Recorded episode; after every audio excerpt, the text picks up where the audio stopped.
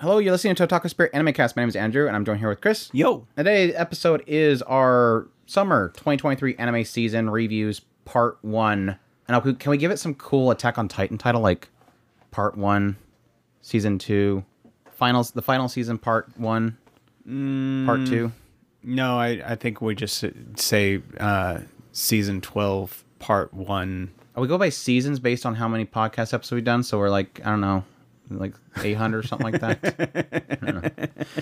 Anyways, we have Hey, we're, we're, we're getting ready to beat One Piece. yes, that is true. I mean, we release an episode every week, so it, whenever One Piece takes a break, we're catching up. yeah.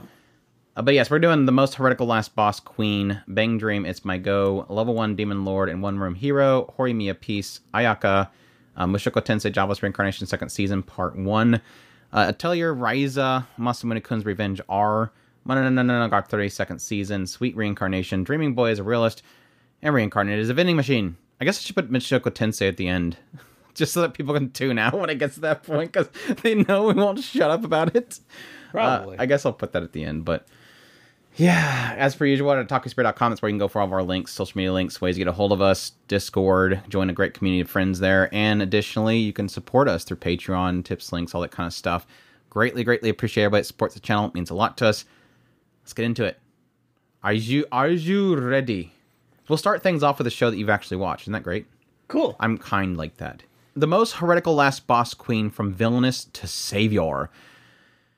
Or Higeki no Genkyo to Naru Saikyo Giro last boss jo wa Tami no Tame ni Sukushimas Shukus I almost had it. Sukumisha Sukushimasu.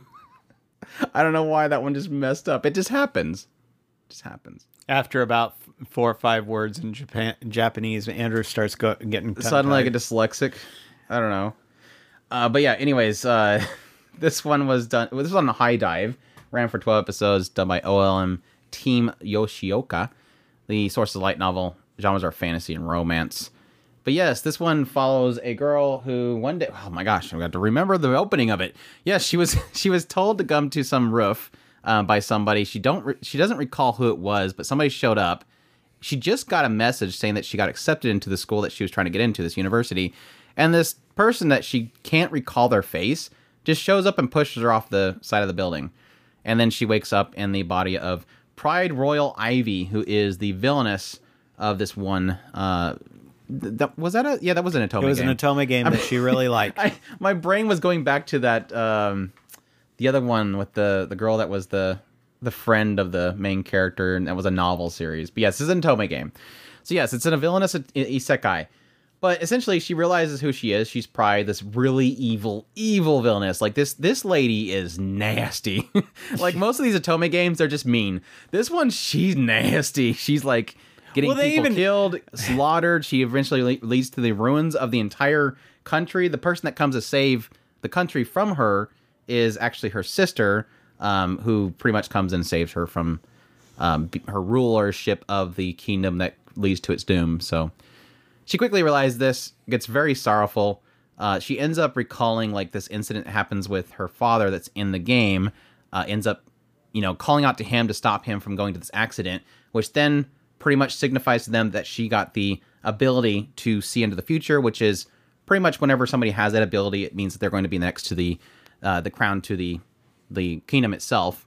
And um, she, of course, puts into a lot of things to not do what the evil Pride once did, all the while pretty much being sorrowful for everything that Pride had once done and being fearful that one day she'll become the real Pride and destroy the kingdom.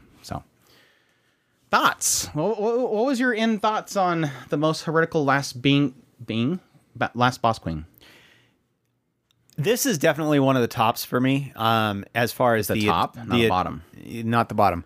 Um, as far as the otome game uh, villainous shows, um, I I very much enjoyed it.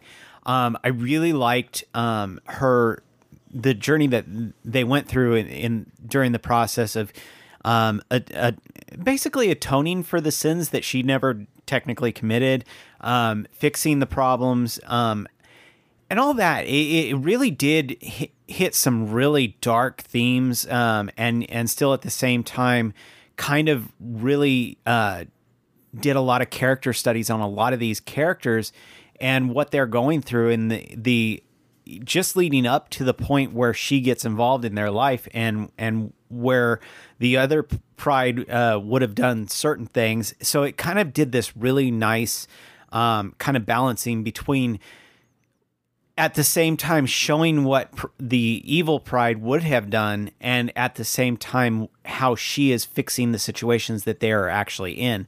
So i really liked that they did a lot of that and and balancing it really well. So um, all in all the the only real big beef i have was uh, and it's really kind of a minor beef because i think that they uh, they they chapter ended it really well um, showing showing that everybody's kind of li- looking to the, towards the future. But just before then, one of the last arcs that they went through, they kind of showed a a villain of some sort, and Not the um, villainous, just a villain. a villain of some sort. You know, it's gonna be another Isekai. Yeah, I I, I would lead. To. I I would I was actually thinking probably the the person who pushed her off the roof, but that's a side uh side kind of tangent. Uh, what I thought of. Um, but yeah, it, I I really enjoyed this show. I think it was really really fantastic. Uh, s- small beef, uh, not really that big of a deal. Um, yeah, that's pretty much where I I landed. I think that's the that is kind of a struggle for me for the ending. Is it's like I.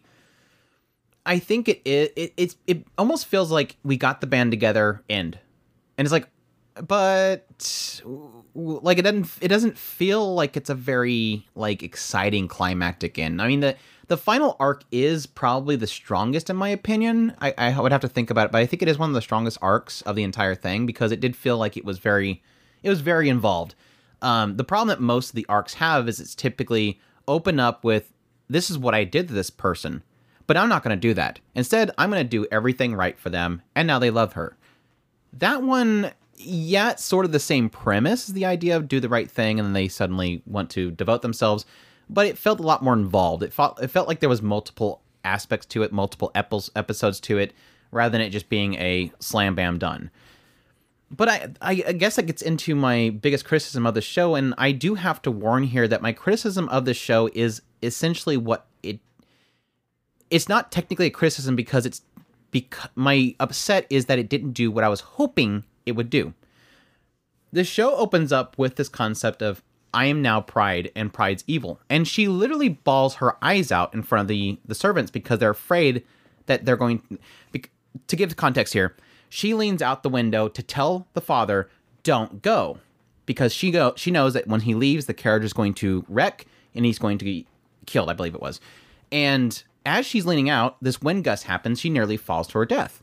One of the servants rushes forward and grabs her and pulls her back into the room. When she realizes what just happened, everybody freaks out. They're afraid she's literally going to have him executed for touching her, even though he saved her life. And it's in their fear that suddenly she gets emotional that they're afraid because Pride, myself, is a terrible person. And my hope was because of what that sort of presented to me was this idea of not just having a villainess that does all the good things because we honestly have a lot of villainous isekais that do that. It's the they pop up and they go, "Wow, the the what I am this person that is really mean," and we, they kind of dabble into this is what evil things that this person that I am now would do. But they never do it, obviously, because they want to be a good person. They want to avoid the death flags or whatever. We've seen that a lot of times. My hope was it was giving me a sense that this was going to be the first case where you have a character in the villainous body, but they're struggling with the emotions and the actual sins of it. And it sort of portrays that in the idea that she's constantly sorrowful and she's constantly afraid that she's going to become the the the villainous. She even tells a lot of people in the future, if I become a bad person, please end me. She is that terrified. She cries in the arms of Steru because she's afraid she's going to become that person. He doesn't understand why. He's like, this girl's super nice. Why does she think she's going to be a bad guy? It gave me too many hints, and even the OP sort of gives you that indication as well. The the vis- the visual art for it gives you that indication. I had a feeling, almost as if there was going to be this thing where every now and then she was going to get pulled back, and she was going to be forced to have to do horrible things. It never did that. Instead, it just turns into, you know, this segment of the episode is what terrible things Pride did, and then she does nice things. Next episode, here's all the terrible things that Pride's going to do with this person. I'm not going to do it. And so it kind of just turns into a very samey concept. It's it's portrayed well. It's fine. It's just I was extremely dis- I was very disappointed that I I I had a high hope for this because I think there's a lot of I I I starve for that type of story and I think I've had so many shows that hint at it like like uh Spirit Chronicles did the same thing. It almost felt like he was a isekai into the body of somebody and he was fighting for control of the body. And the old self was coming back into the body. And so there was like this split personality kind of thing going on. And I was hoping that this would do that or even have this idea that almost like pride, the real pride is haunting her. And I almost had that feeling with some of the nightmares she was having about doing horrible stuff. Like with, for example, one of the very first situations is Steru. She he is this boy that the he had a certain ability, and that allowed that was something they wanted to be a, another prince of the family. So they went out to this location, took him from his mother, brought him in, and basically through royal decree made him the brother of Pride. Now, in the original story of Pride, she does horrible things to him, forces him to have to sign this contract because there's this this system in the the show itself where it's like a blood pact or something like that. I forget what it's called. It's a, it's a contract, contract of fealty or something like that. Yeah, and whatever you, she could put whatever she wants on it, and when they sign it, you have to do what they say. And so she has Stale go home, kill his mother, and then come back because she just wanted to see if he would do it. So she orders him to do it, orders him that he can't end his own life, and he's suffering the whole time. Instead, obviously, Pride does a lot of cool things for him and helps him not have to worry about his mother and everything. Again, it's like, it's dark, but at the same time, it's just like, but that's not the story. So it's almost like it's trying to tell two stories and it just doesn't really work. It just kind of just turns into she does a lot of cool things. I do like a lot of the mechanics around her, like the whole, um, what was the queen, the boss powers. The boss stuff was really cool. it kind of makes her super kick butt. Um, not that it's portrayed very well, just because the show's not that visually pleasing. It's a lot of stills. It's a lot of they're trying really hard to make it look cool when the fights actually happen, but it it struggles visually a lot. I think the style is great. I like the character designs and everything like that. I just think the the animation couldn't really hold together, despite the fact that I I, I enjoy the characters. So yeah, in the end, it comes down to I like the characters. I like the concept, I think it could have been a lot better. And maybe that's a light novel thing. Maybe the light novel gets a lot more into possibly Pride constantly pulling at her, and maybe they just cut a lot of that stuff. It sort of gives me the feeling of that just based on the fact of how much she's struggling with it because it doesn't. It's not the way she's always in turmoil. My assumption is that in the original light novel, maybe there's more time spent where the real Pride maybe is possibly, you know, getting at her. Um, but who knows? I just a lot of lost potential. And again, that's a lot of that's my expectations because it almost made me feel like that was the direction it can go, and it didn't really. It just kind of came down to a typical villainous. I the real one did terrible things, and I'm not doing terrible things, and it's like, yay. I mean, go pride, I guess. I guess, but yeah, it's um, I don't know. It's it's very it's very middle of road for me. I'd I'd probably put in like the five area or something like that. It's not a not a great show, but it at least Paul Seiyu was Albert. That was really cool. I don't know. There's something about a a, a a, Paul character always as a father in the show is always is always a, a plus for me. Uh, but yeah, that's um the most heretical last boss queen from savior to savior technically. Bang a dream, it's my goal. Uh, this one streamed on Crunchyroll for 13 episodes now by Sanzigen. Mixed Media Project, music and drama are the are the genres. I made a whole video on this, but for the podcasters, I guess I still got to talk about it again. But yeah, this one is by essentially it follows a group, a band called CRYCHIC, and in the opening part of the episode, the, they go out and they do a performance. They think they did a really great job, but then when they go to practice the next day, one of their members shows up to the practice, uh, Sakiko, and she says, "I'm done. I, I don't want to be a part of this this band anymore. I'm I'm leaving." And everybody's like, no, no, it's it's all right. We, we can. Th- what's what's wrong? We can we can do this. And she's like, she starts basically criticizing each of the members and says, no, it's done. We're over, and walks out the door. And that breaks up the band. The, the, the episode one, they broke up the band. That's not a good thing. Good job.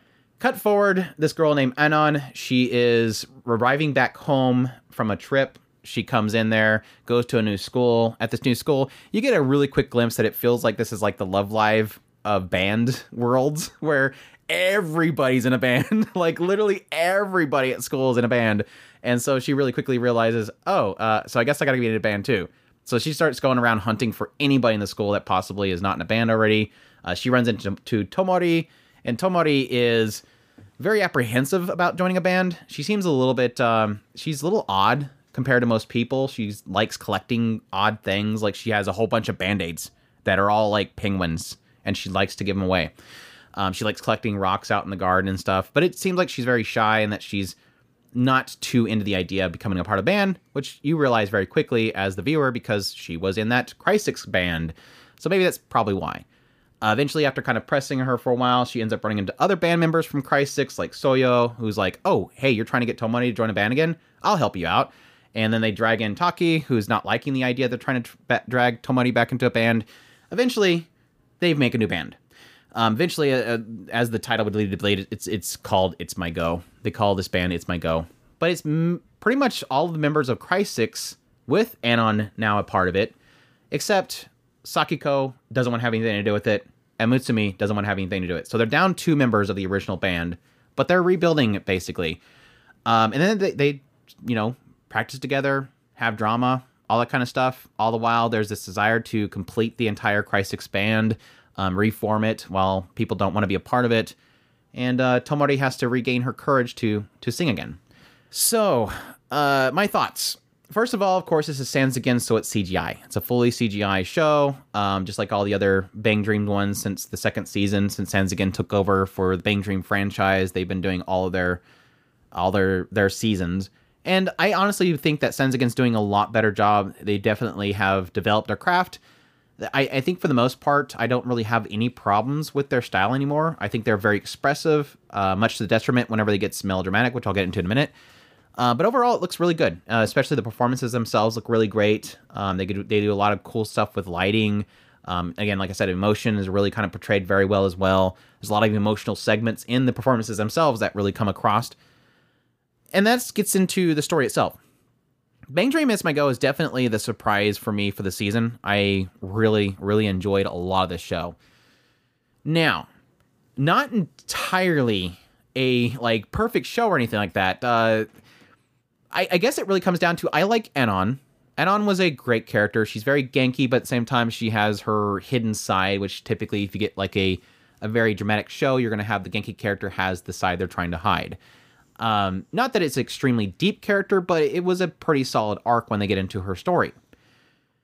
The gem of this show, honestly, for me, is Tomori. I think Tomori's story was super, super, super good. I loved her story so much. She had me bawling my eyes out so many freaking times in the show. Um, she is technically the archetype. I'm not good at speaking. I'm very shy. I am not outspoken. I'm very much introvert, but I can sing and they push them out on the stage and they have to find the courage to finally sing. But her story is very different than what you typically get. It's typically, yes, they're not good around people and they have to fight to be around people. This one's a lot more complicated in the idea that it almost feels like they were portraying Tomori to be somewhat of special in ways. Her entire childhood, um, she's pretty much never been in the groups. She's always been different. She kind of finds herself not normal and again, that's like often portrayed in the idea that she's very. I don't know if it's, it's if it has a clinical term given to it, or or if it would fall into categories of something like OCD or something like that. But Sounded, she, now that you now collecting that you, random things, collecting not sounds like be, an OCD thing. Yeah, not being social, not being able to speak much. Everything she does to communicate is writing in her journals. She has a massive spread of all of these uh, notebooks that she writes down everything she's thinking because she can't speak to people. And again, she's constantly collecting things. That's how she communicates to people. Here, take these. Take these. I have these. And so it kind of gives me a sense that she's, again, special in a way. And it's so great to have like with the original backstory, you having Sakiko, who is the one that pulls Tomori into CRYCHIC. And the entire episode, which I give this credit to the studio and the director, the entire episode from the backstory is from Tomori's perspective. And you see how she's weird. You know, not weird, but she's special in a way. And then the idea that she finds these things is what she has to do. Collecting rocks and putting them on the windowsill as the teacher's going, come play with the other kids. And she just doesn't want to have anything to do with it. Then she gets to writing in all this stuff that she thinks about. And then Sakiko sees all of those and she thinks that she's writing lyrics. And so Sakiko, being somebody that can actually, um, you know, compose music, she turns Tomori's words, her inner thoughts, into music. And it turns into something that's really beautiful because essentially what it is is Tomori is singing her desires. She's singing her inner thoughts. Everything that she could not say before, she's now screaming it on the stage. And it turns in such a beautiful story. I love it how it's portrayed. And it continues like that. Ongoing forward, every single struggle that Tomori's facing, you feel it, and the music itself becomes her her sorrow, it becomes her anger, it becomes her frustrations on the stage. And then always kind of they did a really good job of kind of throwing in a lot of story beats in the performances. It's not just cut to performance and everything's perfect. You get a lot of like off sync of how off sync they are. Um, one character struggling over something, and so their music is a little bit off. Um, they did a lot of that stuff really well on the stage itself, and it turned into most all of the performances themselves being extremely emotional. So all that stuff is fantastic. Now, my problems with the show itself. I don't really care much for any of the characters. Like all the other characters are so melodrama. Soyo, Sakiko, Taki in a, in a lot of cases is just massive, massive melodrama and so many conversations that just don't feel natural. Uh, like every now and then, like for example, you'll have this scene where Mutsumi's like, "No, I don't really want to get involved. I'm I'm fine. And then I think Sakiko will be like, well, it's everything that happened is your fault, you know. And it's like, what? What? Tell me how that makes sense. Please explain to me who killed who. It is one of those shows. It's literally one of those shows where you're like, who killed Sakiko's mom or something? Because Sakiko is so dead set on, I don't have anything to do with CRYCHIC, but I don't know what. I can make assumptions, but it never says. I'm assuming because once the show ended, it it booked in the season with some sort of sign of what Sakiko's going through, and the second season is supposed to be Sakiko's band. That possibly that is where they're going to explain it. But I I hate the fact that I don't mind having a story beat take time to explain. But when you have the initial catalyst, the initial trigger point for the initial drama of the story in the first episode is constantly dragged through the entire season and you don't explain it, that bugs me. that bugs me. And there's so many dramatic scenes of characters flipping out at each other with no explanation. And it just gets tiresome. But again, Tomori along with Anon, makes the show really, really good. And I really did enjoy it. Um, obvious question is obvious. Bang Dream is my go. Is it a sequel? Technically, timeline wise, yes. Does it require you to watch the previous seasons? No. It is a new group of characters, even though there is cameos of the characters in the first, was it three seasons? Bang Dream was three seasons, I think it was. Uh, the first series of Bang Dream, those characters cameo a lot there is one character in the band that is related in a way to a very um, side but sort of significant character of the first season that I remember. And it does imply the end result of a certain situation in the first season. But again, I don't think it matters. These are different characters, different struggles. It doesn't require it. So I just want to say that I do acknowledge that it is technically in the timeline after the original Bang Dream because people got mad at me for saying this is a sequel. It's technically a sequel, just not the characters aren't a sequel. I'm gonna turn. I'm gonna make that argument up in the Discord now. But yeah, um, I really enjoyed it. Music was solid. Um, there, it did feel like Tomori was drowned out quite a bit with the the instruments, but um, the music was good, and I and I liked Tomori's story. So for Tomori alone, watch it. But yeah, I do admit it gets melodramatic, so keep that in mind. Bang Dream, it's my go. Level 1 Demon Lord and 1 Room Hero. Level 1 Mao To, 1 Room Yusha. This one streamed on HIDIVE, ran for 12 episodes. Studio is Silverlink stu- uh, and Blade. The source of web manga, comedy, fantasy are the genres. And yeah, this one follows. Uh, it opens up with Mao, the demon lord of this world, and Mao gets his butt kicked, gets taken out by the hero and his hero party, and then jump forward in time, and Mao has been reborn. Wasn't supposed to be reborn. he kind of resurrected himself a little bit early. Um, so their form is not quite fully developed. They're like this little scrawny chibi, but uh, they're dead set on going to see Max. See, the Demon Lord seems to have uh, an obsession with Max, the hero, wants to go see Max, and uh, even though Mao's like assistant's like, yeah, you don't want to go see Max. Like, no, I'm gonna go see Max. Let me go see Max. No, you really shouldn't go see Max. You should probably get things kind of organized here. And then Mao runs off and goes to see Max flies out into the city, goes to this really small apartment where they find Max, and he's a slob, shut in basically. Not really a shut in, but mostly a shut in. It seems like everybody hates him. He got caught in like a whole bunch of controversies, womanizing, and all this stuff, fighting with people. So the entire kingdom hates him. And he's got his swords covered in trash in the corner. And Mao's like, what the heck happened to you? But again, Mao has like an obsession with Max, so it he ends up sticking around there and helping Max rehabilitate in a way. They just kind of end up hanging out together, and Mao's cooking food for Max, and, we're just waiting for Max to to accept Mao's desire for him to become a hero again, so they can fight again. Uh, even though Mao doesn't have all their strength back and easily gets beat up by Max. And yeah, then eventually the assistant shows up, gets the apartment next to them. We meet Fred, which is the healer of the party, and he's leading some like organization within the Republic itself. We find out that Leo, their quote unquote tank warrior character, he's like he has like some land up in the north of the kingdom that he's trying to build up, and then the kingdom turned on him, so he's trying to fight for their uh, ability to be, you know, separate from the kingdom itself. And then, yeah, Gamma Republic, yeah, something like that. Review. What's your thoughts? This one is really, really tough. Um, I am very mixed on it. I like the characters. Ow, ow, Chris. I really like the characters. I the story beats just didn't really kick for me. I I I found a lot of things humorous here and there, but nothing really kind of just hit really well for me. I I'm I'm like I said, I'm really mixed on it. I I do like it in a lot of cases. I I enjoyed the the show for the most part. A lot of the goofy hijinks, I know that they were supposed to be funny, but they just they were they were just generally amusing for me. So all in all, I I just I liked it. It, it was just a fine show. Yeah, I, I don't I don't think that was definitely the probably the weirdest thing about the show is when I came into it, I assumed it was just gonna be shenanigans. Like, oh, haha, the hero and the and the demon lord are are hanging out in a small apartment building, like it's a small little apartment building.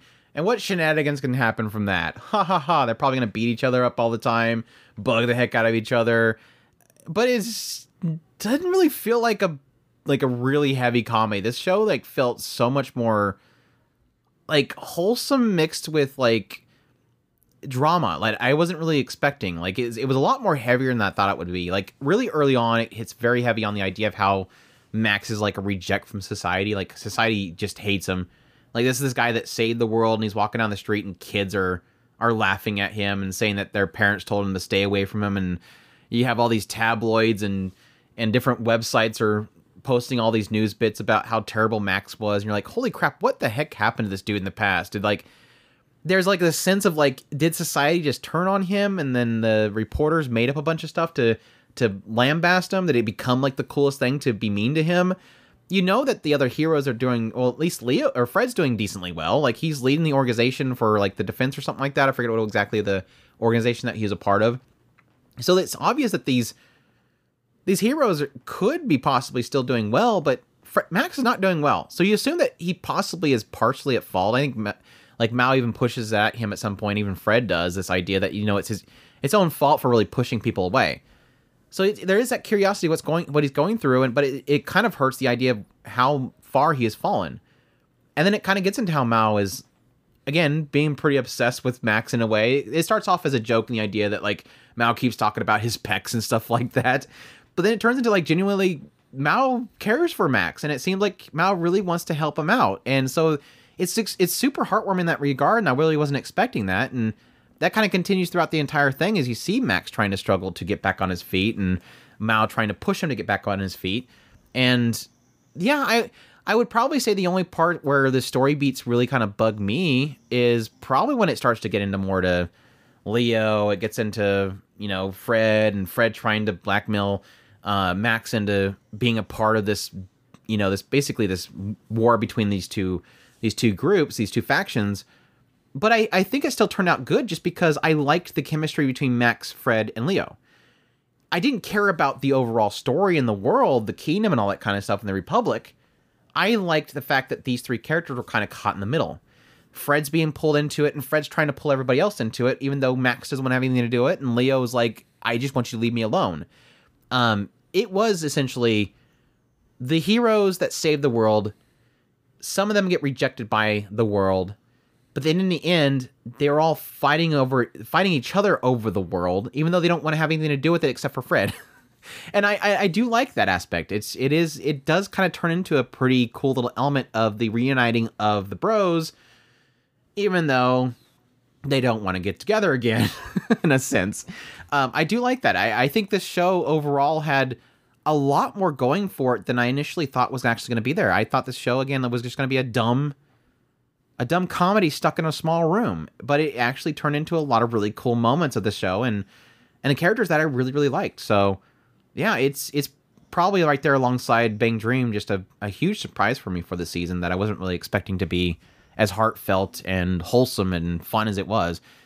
And every time Fred sees the ghost, that was the that was funny. That was that was easily the funniest comedy in the series for sure. Is just every single the, the, stupid even the footage that was on the SD card suddenly is like wait what it's super good I loved it um but yeah it, it, it's, it's got some funny moments in there but I, I do agree with Chris that like the most part a lot of the comedy just wasn't that good but I think because it wasn't so f- hyper focused on that comedy, it didn't bug me. Like it wasn't like a string of comedy beats and I'm like these aren't working so this entire episode's wasted. It was just it was comedy thrown in the midst of you know the characters themselves and just hanging out and just having a good time. There's a lot of smile. It's it's it's enough to keep me smiling the whole time. So, but no, yeah, I, I really liked it. And that that is pretty much where eh, it, it's just that uh, I don't think that the the story beats really kind of hit for me. I mean, I I get that the obviously the comedy wasn't the main main driving factor. That was my point is that the comedy wasn't pulling me through, but the story beats weren't weren't really kind of offsetting that. I thought I I thought of the stories were cool, but they just weren't awesome. I guess is really kind of what I I don't know. Either way, Yep, yep. That is level one Demon Lord. One room apartment. Hero apartment, something, something. Horimiya Piece. Uh, this will probably be really quickly. Um, of course, this is Horimiya Piece, which is CloverWorks going back to Horimiya and saying, "Oh yeah, that's right. We we kind of skipped a lot of stuff when we fully adapted the last uh, that one season. So let's go ahead and adapt everything. It's it's the new trend right now as these studios going back to successful anime and going, okay, we're gonna adapt that stuff that we didn't adapt before but yeah, it's it's just little segments, as it implies, piece little segments of skipped content, which for the most part, uh, still visually good, music's still good, still love the characters. Um, had a lot of episodes that I got a huge kick out of, but it's a lot of episodes that were really blah. Like they had an entire episode that was just like I guess all the jokes that were around the Kotatsu, and that episode was extremely boring. But then there was a lot of other episodes that were just kind of just shenanigans with the characters at school or whatever that just really kind of hit. Um, it is it is a it's kind of one of those things where you real it's kind of like the whole thing with um, Ranking of Kings. Remember what I said about Ranking of Kings? Like early on, it felt like yeah, these are I can understand why these are skipped. like these little segments weren't that interesting. I mean, I they're still good because you know Bojji's there or something like that, or Kage goes out to help the old lady. But when you think about it, yeah, it makes sense why it was skipped it wasn't until later on in the whole thing where it started jumping to the good stuff. Like it was mostly post anime stuff and all that kind of stuff that it got good.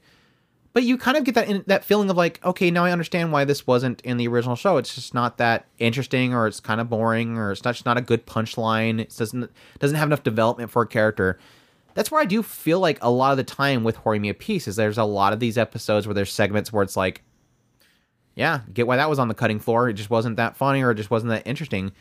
But the problem that comes from this overall is that aspect of this is is so scattershot that you don't really know you don't know which characters are close to who characters because you don't know where in the story that you watched through the first season this part went to. So in some cases you'd have a character that's almost like doki doking over another character and you're like, "But wait, where in the story was this uh, to know if they got close enough or not or what?" It's the original series is a lot about these characters and their friendships, but there is also relationships in there as well.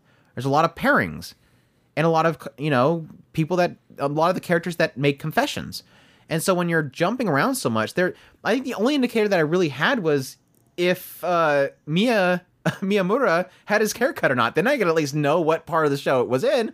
But other than that i don't know when these segments were so i don't know which characters are with each other to what extent. Um so it does feel very scattered. I still love it though. Like i the only reason that it doesn't bother me is that i love these characters. Like all of these characters I love so much. So seeing more of them is fantastic. But at the same time, there is quite a bit of these segments that are very shrug. Um, in the end, it just makes me really badly want to go watch the first season again, which I didn't get a chance to, but I really badly wanted to go back. Like just watching this, like I just want to go back and watch the original series. Screw, screw these cut content. I just want to go back to the first season again because I love this. I love this series so much. The characters are the Horimiya. For those who don't know, is a fantastic series. Please go watch the original series is a super good series, but um, this felt very this felt very random. I have to admit, it might it's probably one of those things where I don't know if somebody could possibly turn this into a fit this ep like watch this episode of Horimiya and then watch I don't know the second half of the third episode because like I said some of the episodes were were segmented of different parts of the original series so it's not like you can say watch episode 1 of Horimiya then watch episode 3 of Horimiya Piece it's very scatter. Sorry, what? No, it was a side comment it, involved in something similar to this, but oh, yeah. I just um, it's still a great series. I still love it. Um, highly suggest it, but at the same time, it this segment was a, b- a bit scattered, and some of them weren't as funny moments. But I still love it. Horimiya Piece. Ayaka. This is another one that's not going to be very long because I have nothing really to say about this show. But yes, Ayaka, a story of bonds of wounds and wounds. Sorry, bonds and wounds. Uh, yeah, this one was done by uh, the original creator of of the Case series, Gora. But it's basically about this guy named Yukito, and he lived on this island, which is I think it's, if I remember correctly, it's three islands total and at some point this volcano is erupting like this spirit of this fire dragons is gaining too much power because the water dragon's slumbering or something so it's not offsetting it yin yang all that kind of stuff. And uh, everybody's evacuating the island. Uh, Yukito, his father runs off to stop the dragon and he's sent off to by the will of his father to live on the mainland for a while but then be brought back at some certain point which ends up jump forward in time.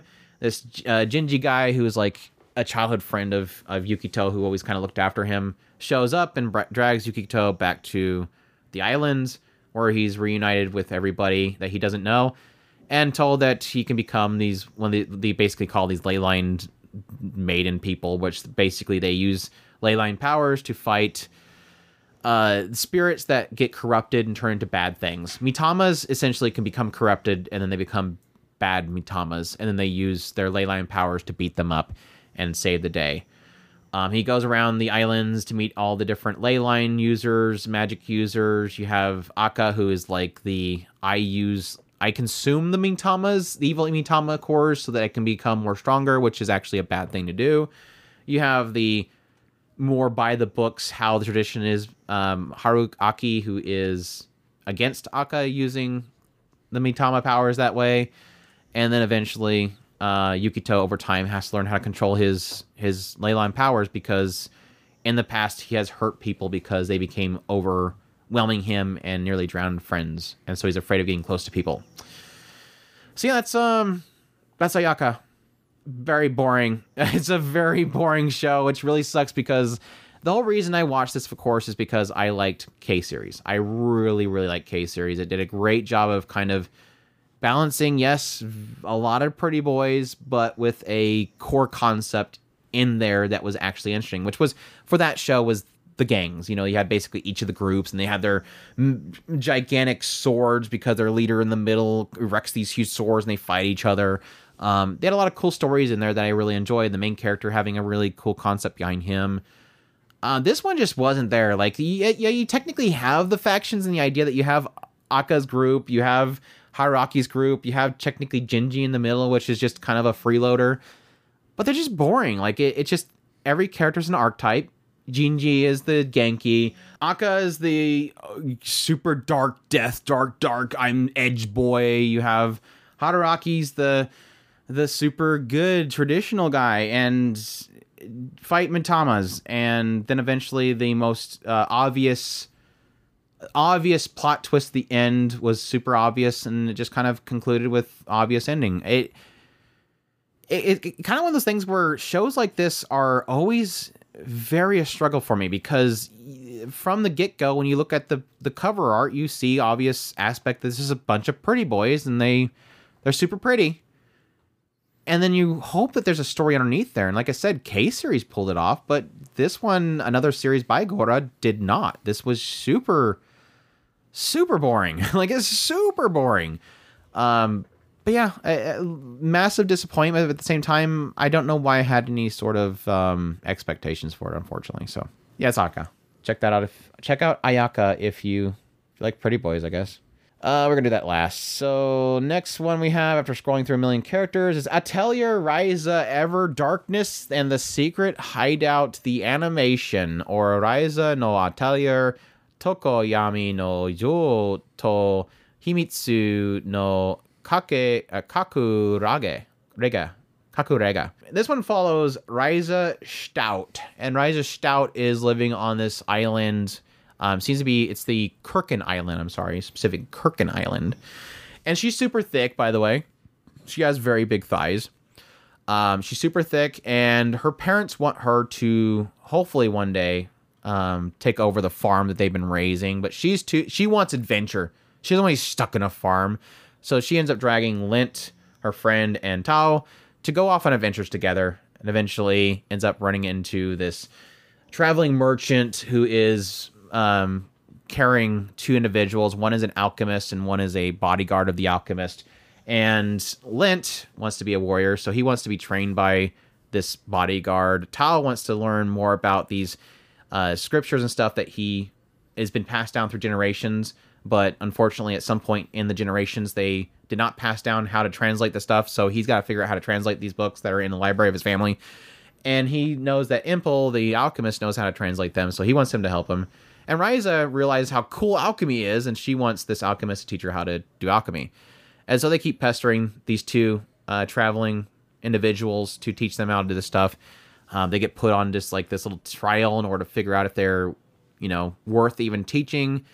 And it kind of turns into this whole thing where through learning about al- through Ryza wanting to learn how to do alchemy, through Lent wanting to become stronger, through Tao wanting to uh, learn more about these books and learn about these scriptures that were passed down through generations they're learning about the world and the people around them and essentially gaining purpose in the society because it's kind of the, the three basically scamps of the of this the city. Everybody feels that they're just a bunch of kids that are not going to really amount to much. There's a lot of lack of any expectations for them. Um again like i said technically some of them Lent's father's a jerk. He's like a, a failed adventurer or something like that. So he's just a deadbeat. Um, again, Tao's technically lost his parents that were supposed to pass on this information to him. You have Ryza, which again, the expectation is become a farmer, but she doesn't want to have anything to do with that. She wants to adventure.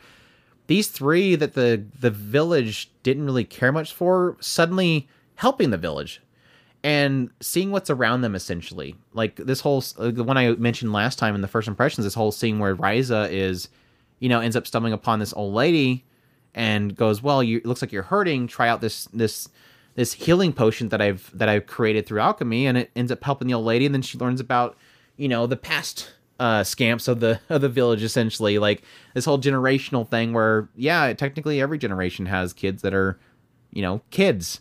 Uh, it, it it, all comes down to kind of that aspect of the show where you don't really expect much out of it, but you still have some good stories kind of told in there.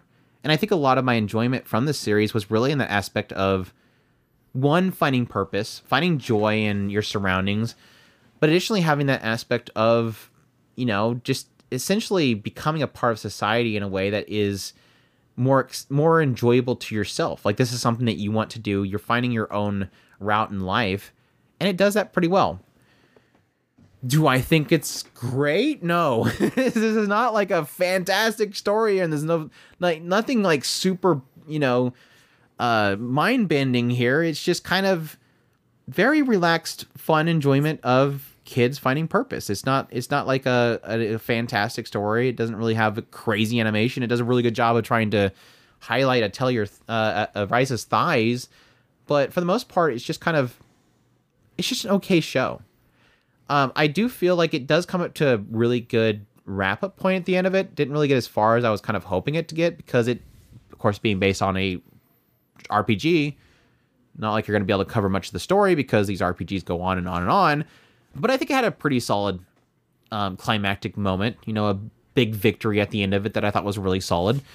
But yeah, it's um, it was just a solid, okay show. Uh, again, kind of another one that goes in that five or six area. It's not like a go out of your way to go watch it. But if you if you want thick thighs and I forgot and throwing potions, it'll be enjoyable. I forgot Lent's dad was a kind of a jerk. Deadbeat. He does something cool in the He end. did- he is cool. He does something cool. Just put the sword outside. Aw, dad. Um, yeah, it, it it's good. It, it's it's it's a good show. Overall, it's a good show. But yeah, I easily the most comical show when it comes to how far they go out of their way to make sure Ryza's thighs getting shots every two seconds. Like just random, like a random episode opens up and and Ryza is trying to get some information from Empel, the alchemist, and she's just like every shot it just keeps jumping to her thighs as she step. Every time she's like takes one step, cut to the thighs, step, change back to the other character. Okay, she's gonna move like a step again, cut to the thighs. or like we were joking about with like that first episode where you have like Ryza, Lent, and are walking by each other. Tao's really short. Lent's tall. He's a tall dude. And then Ryza's like right in the middle. But yet somehow they managed to have these three characters walking side by side with each other in a way that you can see each one of their heads, but still see Ryza's thighs. Like they they they, just they changed the proportions of the characters so much just to get Ryza's thighs in there.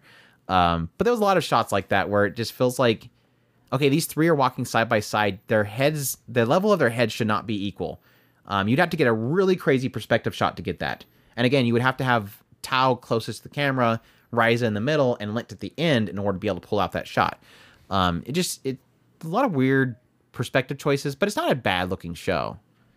And uh, her thighs are good looking. They did a good job on her thighs. That's my point. So yeah, Atelier Thyza. Um, I still like the franchise. I'm, I'm kind of hoping this will get a second season because, like I said, it's, it's it's a good show. It's a good show, just not not crazy good. It was definitely most enjoyable of the Ateliers that I've watched so far, might because of the thighs. Masamune Kun's Revenge. Let's move on. Masamune Kun's Revenge R, the second season of Masamune You should Kun's go Revenge. back. You should go back and and and watch uh, Sonico. I think that's what why. Super Sonico Yeah, with the pockets. with the pockets. I, I think I finally understand the pockets now. You're okay with the of- You've because wait, wait. So you've come to accept the pockets? because of right Ryza. I understand the pockets. I you understand say that this is it's literally a bullseye to the thighs? exactly It what draws it is. your attention? I understand it you now. now. understand it. It took you what? Five, six years? It was a long time ago. Anyways, Masamune Kun's Revenge R. Yeah, this one's a harem comedy romance school show, and it's essentially the second season of Masakume, uh, Masamune Kun's Revenge, which essentially the opening of the first season is the idea that Makabe is going to school. He has a target. He wants to get with, romance, swoon over, and eventually get a date with Aragaki, which is a girl at his school. Now, the reason why he wants this is because he's been spending the last, I forget how long it was, probably eight, ten years of his life trying to get super fit, super hot, turning down all carbs, working working out daily to get the perfect body, look super good. Because he used to be a chubby little kid. When he was a kid, he was this chubby kid that got bullied all the time, and this Aragaki, this rich girl, kind of saved him, was friends with him for a while, but then one day when he was seeking her help, she called out the window and said, "Get out of here, pig's foot," or something like that. Call him a pigfoot. And that traumatized him so that he's dead set on for the last 8 years to spend his whole life purpose to getting fit, getting hot, get on a date with her, and then exact his revenge by dumping her on the spot. Cause you know, I had done that before. I was I was bullied when I was like really young, and I thought, you know, I'm gonna spend eight years of my life doing nothing but getting fit to get back at this girl. It's really stupid. I know it's a dumb concept. Anyways, over the period of time of the first season, it's really that whole aspect of him trying to get closer and closer to Aragaki all the entire time, talking about how he's going to get his revenge on her. There's a little bit of that doki doki, am I really going to go through with this kind of thing? A lot of side characters getting introduced, like Koiwai, who is the maid of Aragaki, and her helping out Makabe get his revenge. So she's getting a lot of the insider information with her, getting her close to her. Um, eventually, we had the introduction of um, somebody that was claiming to be Makabe when he was younger, because Makabe is has a new person, uh, a new persona. He's trying to make sure that Aragaki doesn't know that he was the the chunky kid from their childhood. Somebody ends up showing up claiming to be that chunky kid and trying to get close to Aragaki, and so that kind of added a different um, me- mechanism to it as well. He's like, I know that's not him because that's me, uh, but he doesn't want to. Again, he doesn't want to reveal his identity. So going in the second season, they go on a field trip to another to Paris. They end up running into some uh, otaku girl that wants to draw manga, so she ends up getting Makabe and Aragaki to act like they're dating, and then eventually it slips out. Aragaki's experience with this chunky kid ends up revealing a big mystery around that whole situation, essentially getting Aragaki's perspective of what happened back then, uh, which does not obviously uh, line up with what Makabe experienced. Then it kind of turns into a battle with the the person that's claiming to be Makabe from the past and then eventually going into the conclusion, which, yes, this is. I mean, unless they're unless they figure out some way of dragging it out more, this felt like a very concrete ending of the series. So, yay, ending of a of a slightly haremish, not really heavy harem type show, but um, yeah, visually okay. I like a lot of the character designs. Uh, Seiyus and all that are really fantastic in this series. I, I like a lot of the characters um, and their personalities. I obviously forced myself to watch the second season because I hated the first season. I really hate the concept. I think the the concept behind this whole thing is super dumb. Um, I think that whole concept of him getting this one comment made about him in the past and him devoting years of his life to get revenge on this girl is super stupid. Um, but I, I kind of stomached it with the first season. and the end, just didn't really care much for it. But I just kind of dabbled a little bit in the second season to see if it it possibly was pushing towards a conclusion, so that I can just get that story wrapped up in my mind and move on with my life. And I, and I, I think I felt like um, a little ways into it, like wow, this could actually conclude, and so I stuck with it. And while I'm okay with the ending.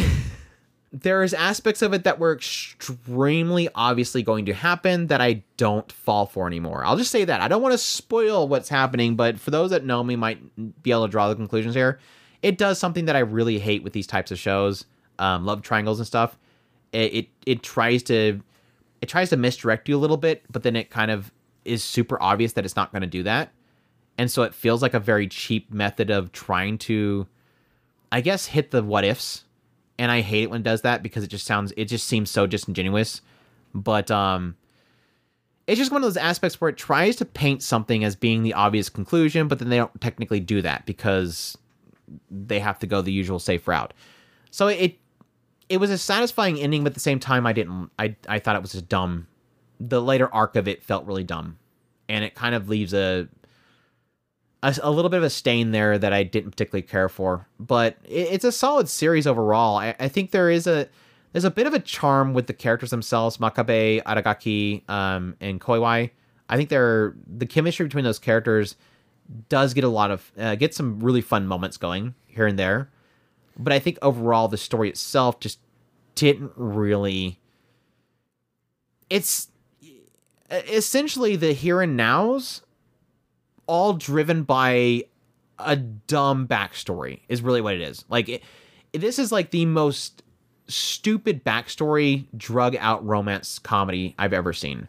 You typically, I mean, you get like the Nisekois, you get the uh, quintessential quintuplets, those like here's the picture and who is in the picture kind of uh, dragged out stories. Um, they did the same thing with the couple cuckoos. It's one of those types of things where there's a driving force, there is a th- happening in the past. This is probably the stupidest one. And so when they get around to that whole thing of like, oh, now we're gonna finally reveal it, it it feels it feels dumb. But it doesn't take away from the current time characters and the chemistries they have, which does turn into some fun moments. So I'm very mixed. I guess in the end, I, I really do come down to very mixed. I just realized that we have a suggestion spot in this. It was the first season that long ago that we were still doing suggestions back there. For those that don't know, we used to do when we used to do reviews. We used to do if you like this show, you'll like this show uh, segments of our reviews, and it has on there Nisekoi, Snafu, and and Toradora.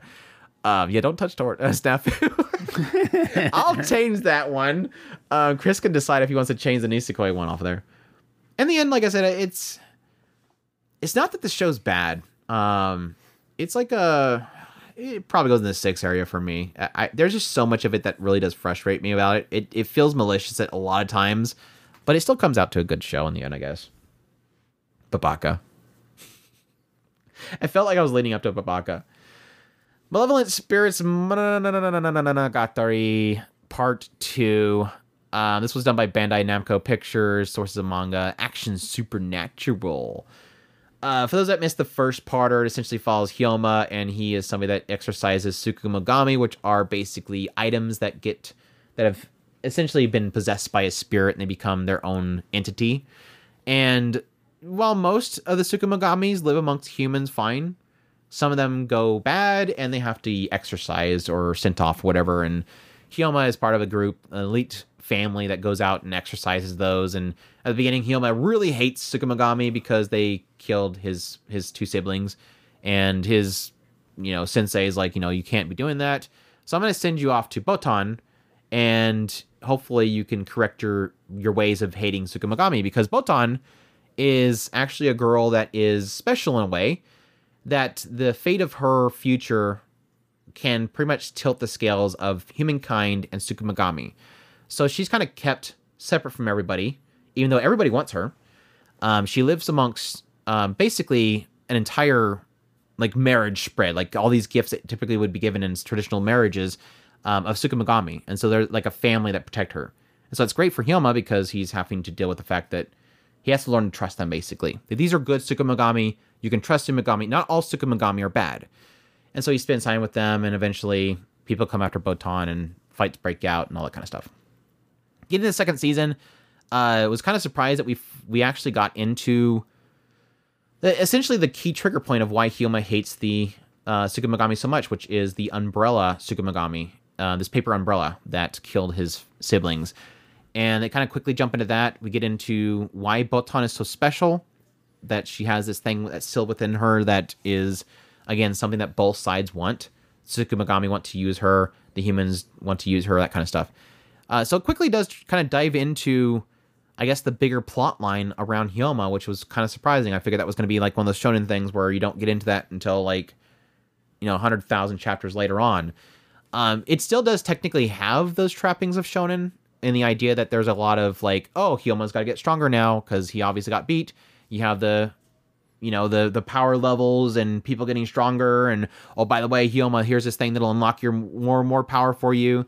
Um, you have the ultimate goal, you have the factions, all those kind of things that you typically get from a, a shonen series, but kind of underneath all that stuff is Hyoma, his trust of the Tsukumogami, especially those that are around Botan, and his desire to protect Botan, and they're wanting him to get married to Botan, obviously. wanting wanting them to be husband and bride. I think the thing that this set, kind of sets us aside from your typical shonens, though, is I, I think it's a lot more obviously being modern day, a lot more focused around, I guess.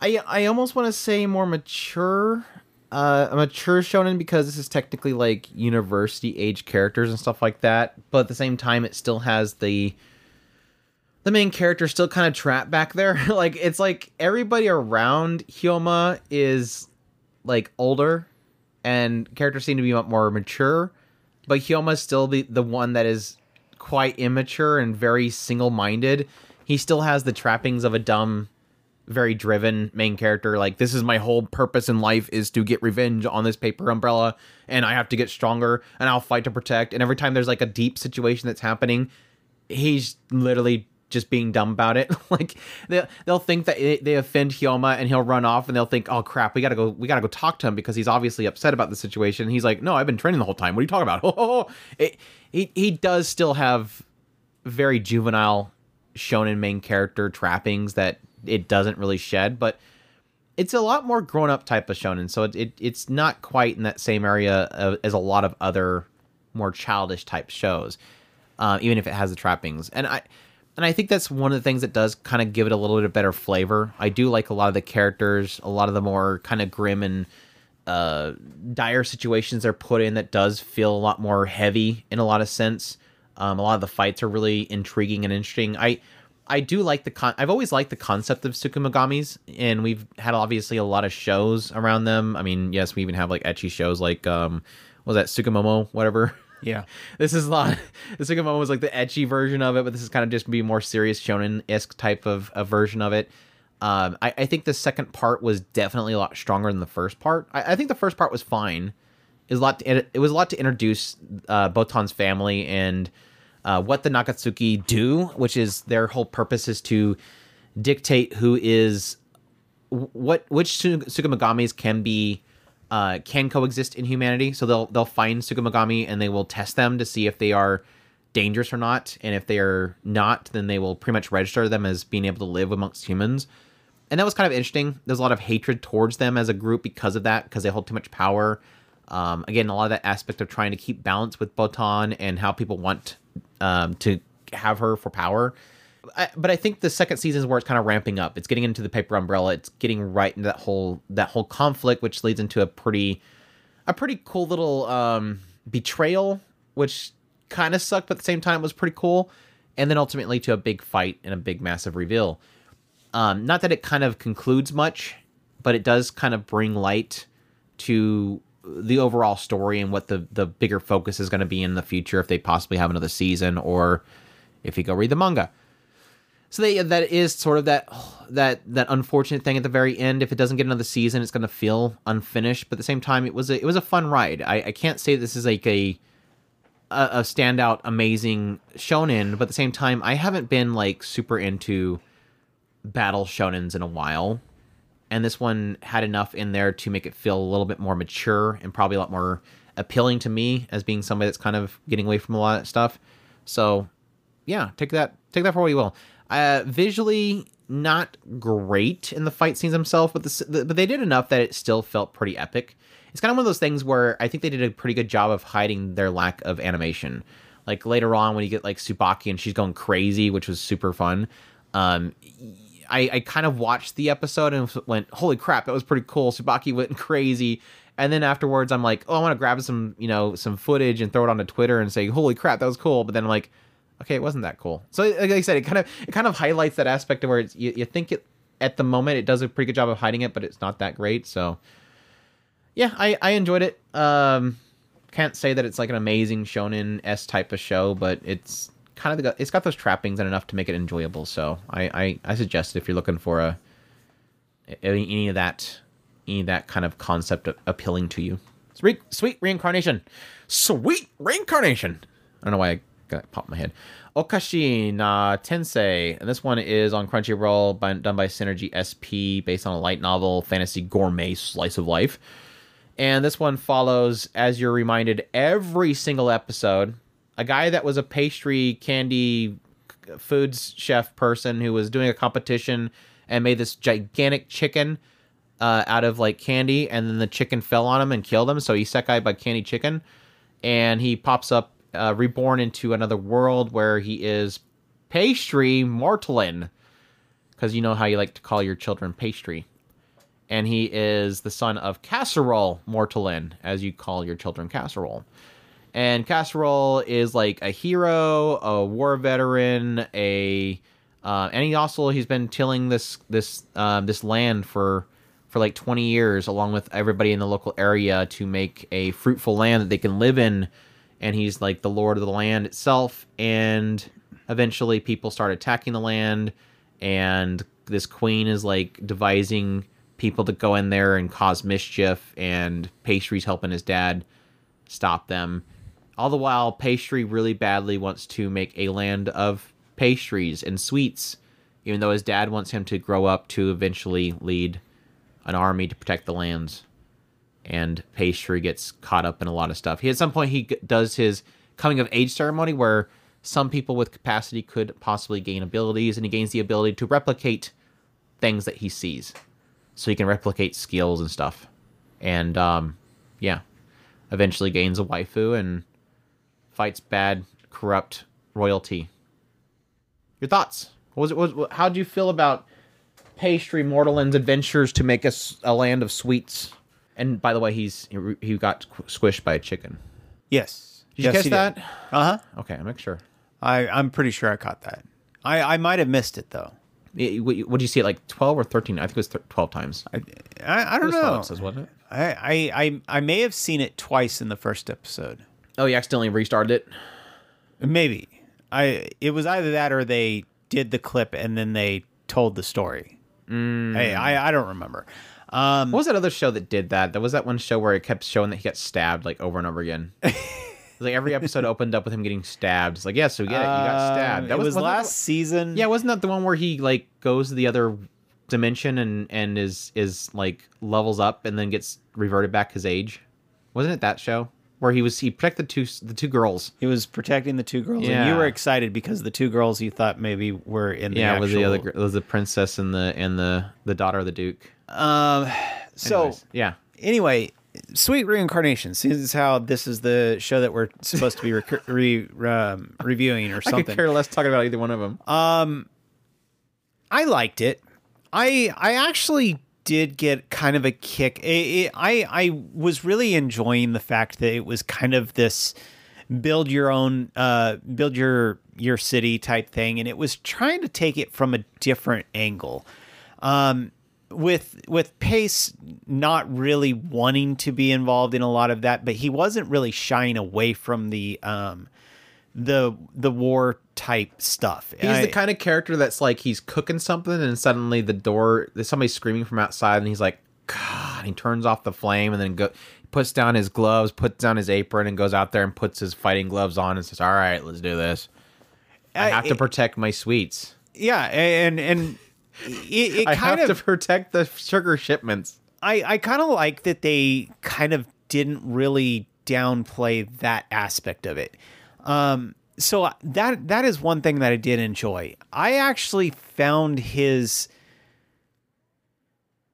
drive for the sugar stuff to be a bit much. Um, it it I I get his obsession thing with it, and and that's kind of his kind of quirk, for lack of a better term.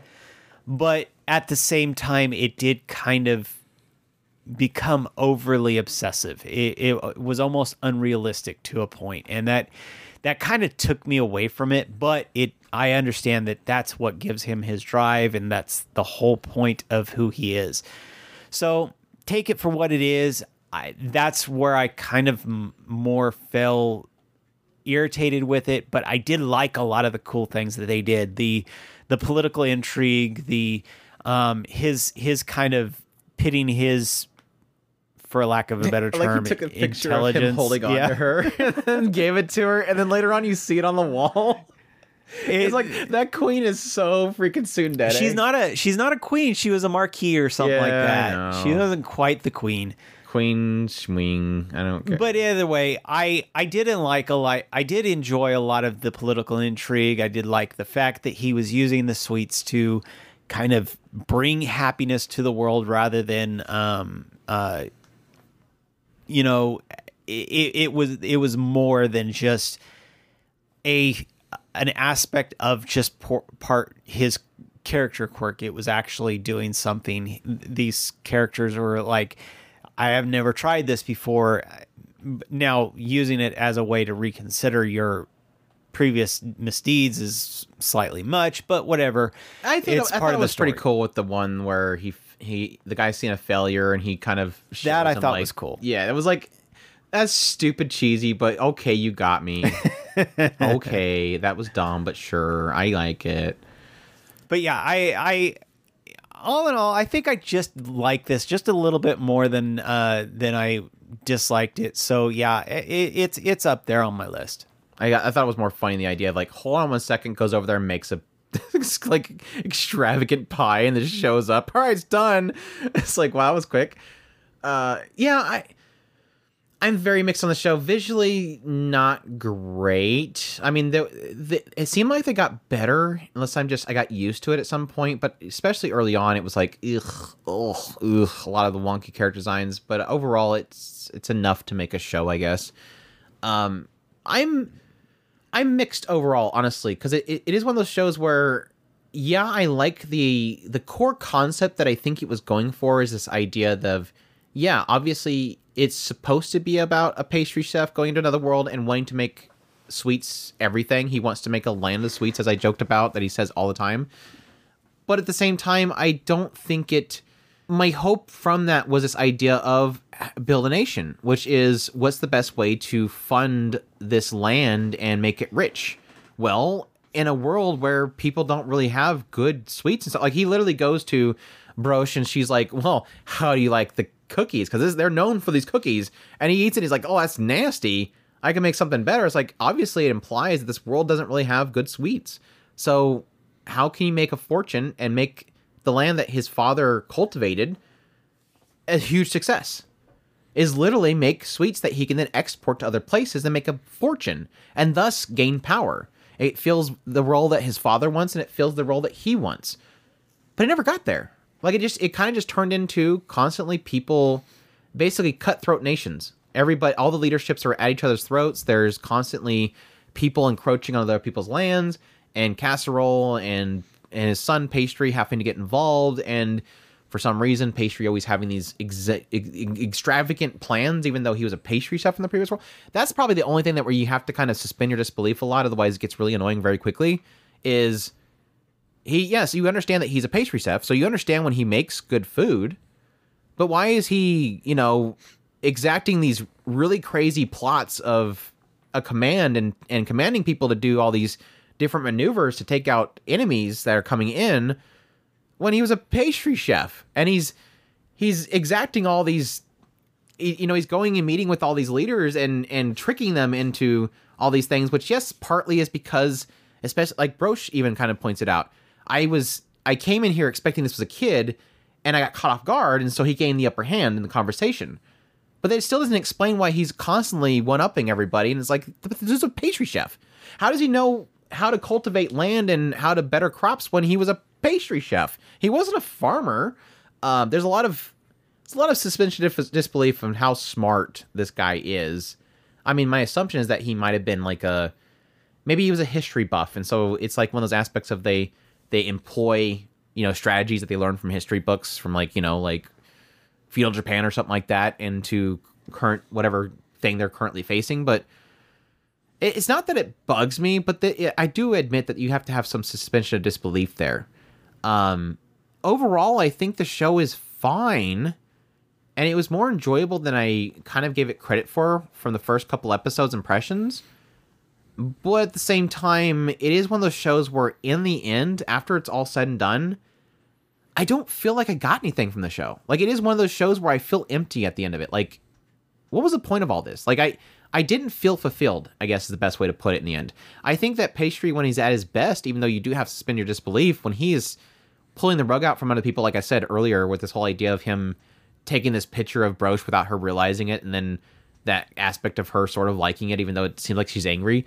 Um, there is like some goofy, odd chemistries in there here and there, but it's it is one of those shows where I I don't know that I got anything out of it in the end. It, it's like one of those shows where I know, ask me in a week, and I'm probably gonna go, "What show was that?" It's like super forgetful, so or forgettable. So I don't him know if and, you agree. Him and, him and Brioche was probably easily the the fun parts, one yeah. of the best best uh, pairing. nasty lady and just conniving little kid, that's a, a dude inside there. I mean, do I you- do actually would have liked. I would have liked her to take him under his wing, eh, her wing. I I, I think that would have been fun to to kind of see them too. Yeah, for sure. Do you do you agree though? Do you feel like this is one of those shows where at the end of it, you, do you feel satisfied? Like, do you feel full? No. no, not at all. I and, and I'm not. I'm not even. I I, I don't even feel. Like it has its uh, moments. Like I think the I- I around do- Licorice is really cute. Like her not feeling like she's she should be there.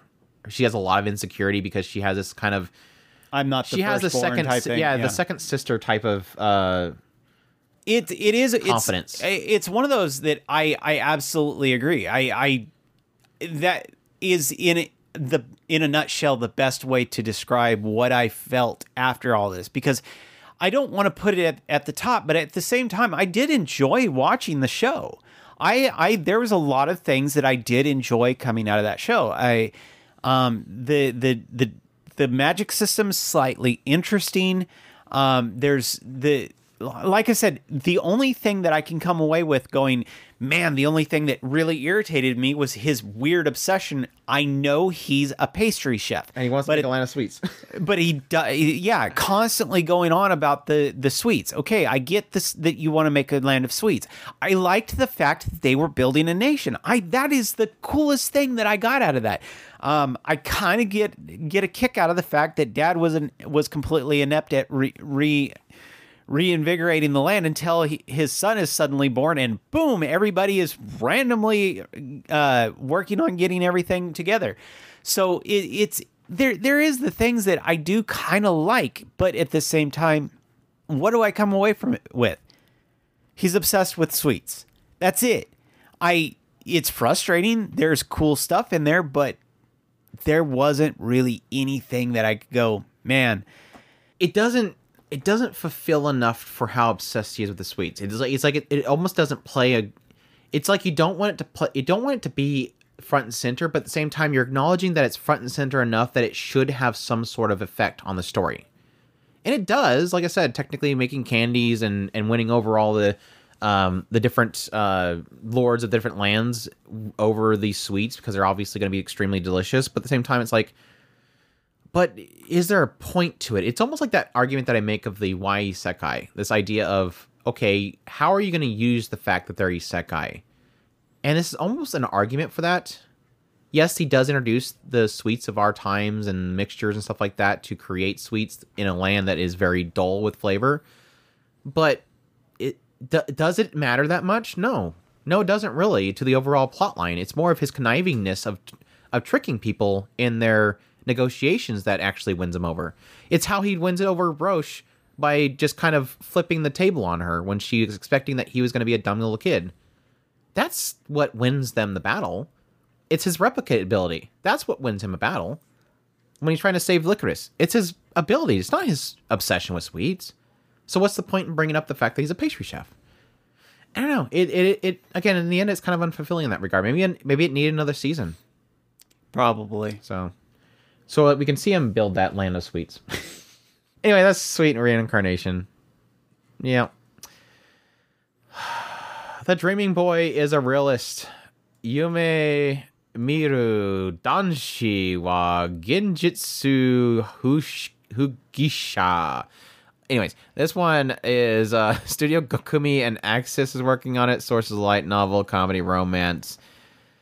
And yeah, this one follows Wataru Sajo, and he is obsessed with this girl named Aika Natsukawa. And apparently, in the past, Aika, when he tripped and fell and dropped his, his lunch, and everybody was laughing at him, Aika came by and offered a hand. And ever since then, he's been obsessed with her, following her everywhere, constantly asking to go on a date together, let her be, you know, let, let let me be your boyfriend, all that kind of stuff. Wants to date her so bad, and she constantly says, you know, leave me alone. You know, no, I'm not going to do that. You're a pest. Blah blah blah. And then eventually, one day, um, finally, this ball nearly hits him in the head, the soccer ball, and she turns and says, "Are you all right?" He's like, "Yeah, I'm good." She's like, "Okay, well, you should really stop following me because you're gonna get stuff hurt. Just leave me alone." And he says, "Okay." And then from then on, he decides that he is not going to bother Aika anymore. He's going to stay on the sidelines and root for her. He's going to be the ultimate sideline promoter. He's going to tell everybody about her, how great she is, and and make sure that she's happy from the sidelines. And very quickly, it seems like she's doing really well because it seems like everybody who was once before kind of not going near her because he was always hovering over her, are now like talking to her, and so she's got a lot of friends now, and everything seems to be going good. And he's meeting new people. Uh, for some reason, just random people just suddenly run into him and start to divulge their problems. He suddenly becomes a counselor for some reason. So he's helping like this random uh, idol, like like the the most popular girl from a nearby class, is comes and starts hovering over him, even though she has a boyfriend that she just broke up with. Um, so she helps her with her problem. Then we have like the disciplinary committee group. Um, their president just randomly pulls him into a room and starts to have him resolve the issues that she's having with her co-highs that have no confidence, which is weird. Again, because you totally divulge people's problems to random strangers. Uh, eventually, we find out that apparently his sister's really mean to him, so she uh, apparently believes that he has no confidence and thus gave up on Aika because she was constantly degrading him. Which I don't, I never caught that part, but apparently she was really mean to him. Probably cut content from the light novel. I don't know. Uh, so that argument was weird. Then it goes into him getting a part time job and helping some girl um, who's really hard at communicating because she's trying to get out from underneath the wing of her brother who just got a girlfriend and she walked in on them on bed together. And um, yeah, I, I, everything else is a blur after that point. But um, yeah. visually, let's start with visually. Um, it's not terrible. It's like a four or three. Like it, it the PVs looked really good, but the show overall just eh, it just uh, the character designs were all over the place, very wonky, very sloppy with the designs of the characters themselves. I didn't care for. I didn't. I thought it looked bad. Yeah, if Chris says that, then you know it's. I'm trying to be nice, but then when Chris speaks up, that's how you know it's bad. Um, but no, it's like it, especially like Aika. I love her character design; She's super cute. I think uh, Kay's cute. Even the sister's cute. All the girls are really cute in the show, but the studio could not keep it together for the most part. But that aside, doesn't look great. This the story, um, I don't know. I think when I said my first impression was this idea of like I want to stick with this because it feels like there's something underneath there. There's something hiding.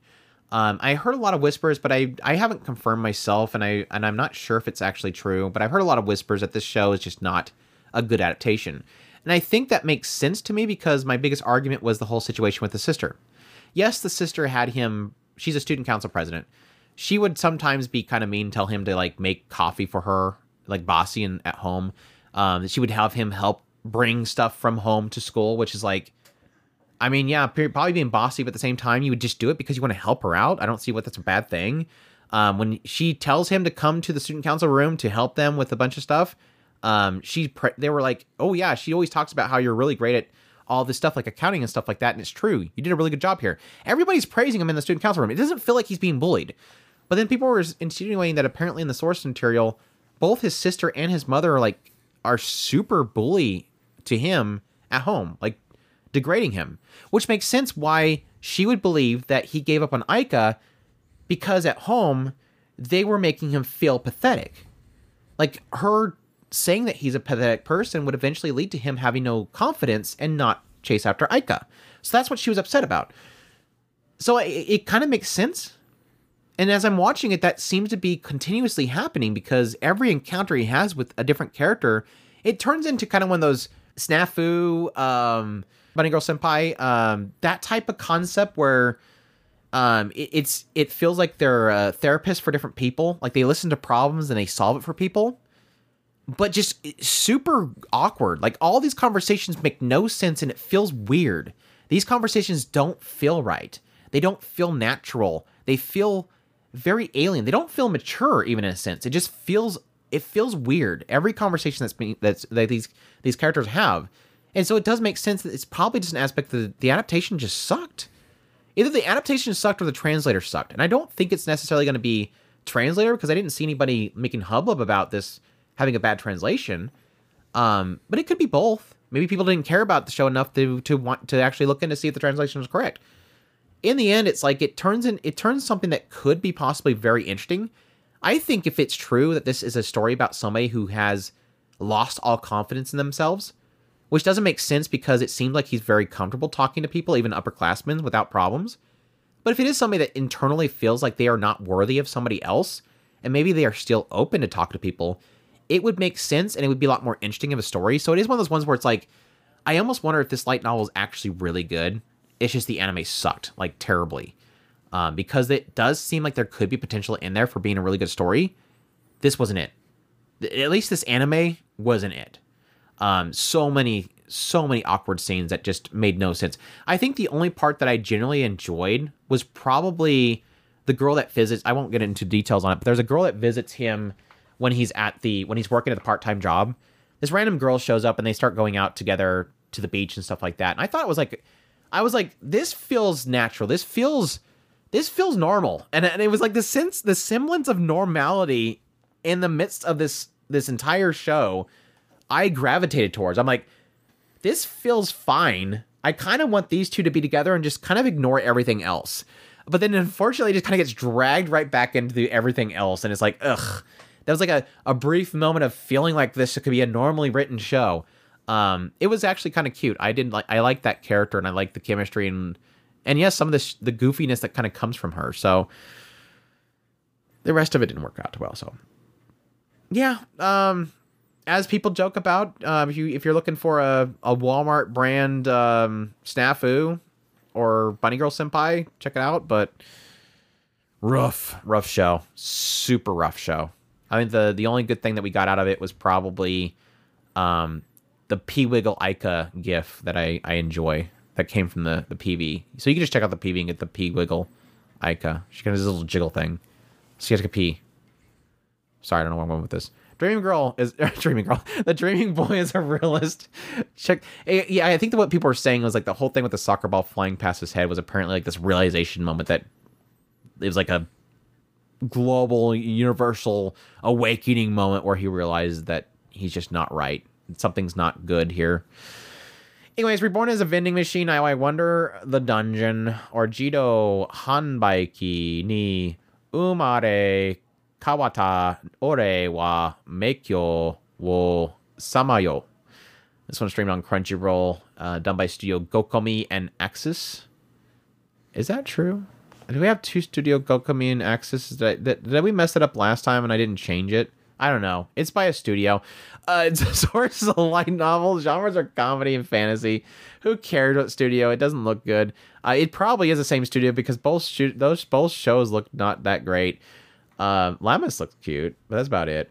Anyways, uh, yeah, this follows a guy who's obsessed with vending machines. Um, he's like a vending machine otaku, um, which I can see that being a thing in Japan but yeah, he's he's driving down the road on his little moped, and in front of him is a truck with a pick a pickup truck with a vending machine on the back of it, and the straps come loose, and he turns a corner, and somehow he manages to jump off his bike, grab a hold of the vending machine, and fly off the cliff with it, and dies, obviously. Uh, or we assume he died. He's reborn in another world as yes, a vending machine sitting at a lakeside, and goblins come and hit him, and then some girl named Lammis shows up, and she figures out that he can talk by doing um, stock phrases from a vending machine, like "Thank you for your purchase" and "Please come again," and they just start traveling together. And he finds out that he's in a dungeon, a labyrinth, like an, one of the layers of this labyrinth and there's a village there in the labyrinth and then he starts vending different things. He discovers that he can restock change his stock uh, basically spinning points from currencies that people give him. If he runs out of the currency he might power down and die. He doesn't know.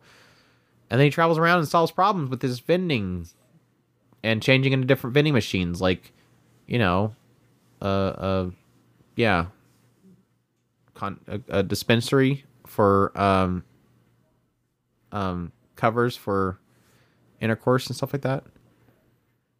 Um, niceties. He tr- turns into a, Female- a pressure female. washer. yeah, pressure washer, ice, ice, ice machine, Uh, can distribute balloons, gas. the balloons. He can Yeah, I distribute yeah. I'm. I'm, I want to go to Japan and find that vending machine for gasoline.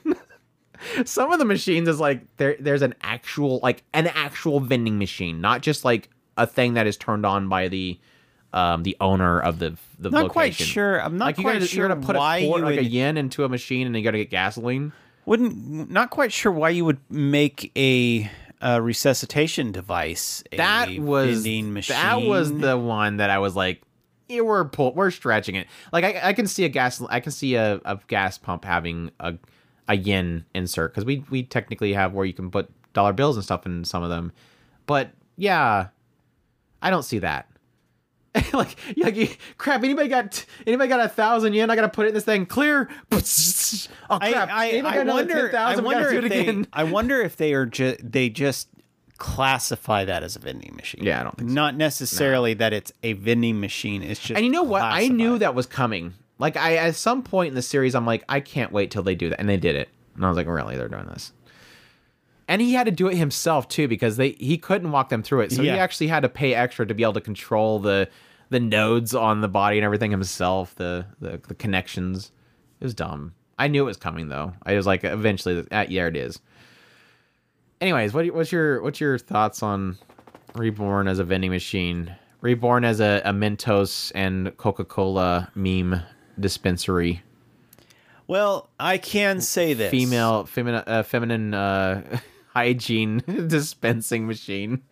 I can say this. We were eventually proven right that not everything that is this odd concept is going to make it.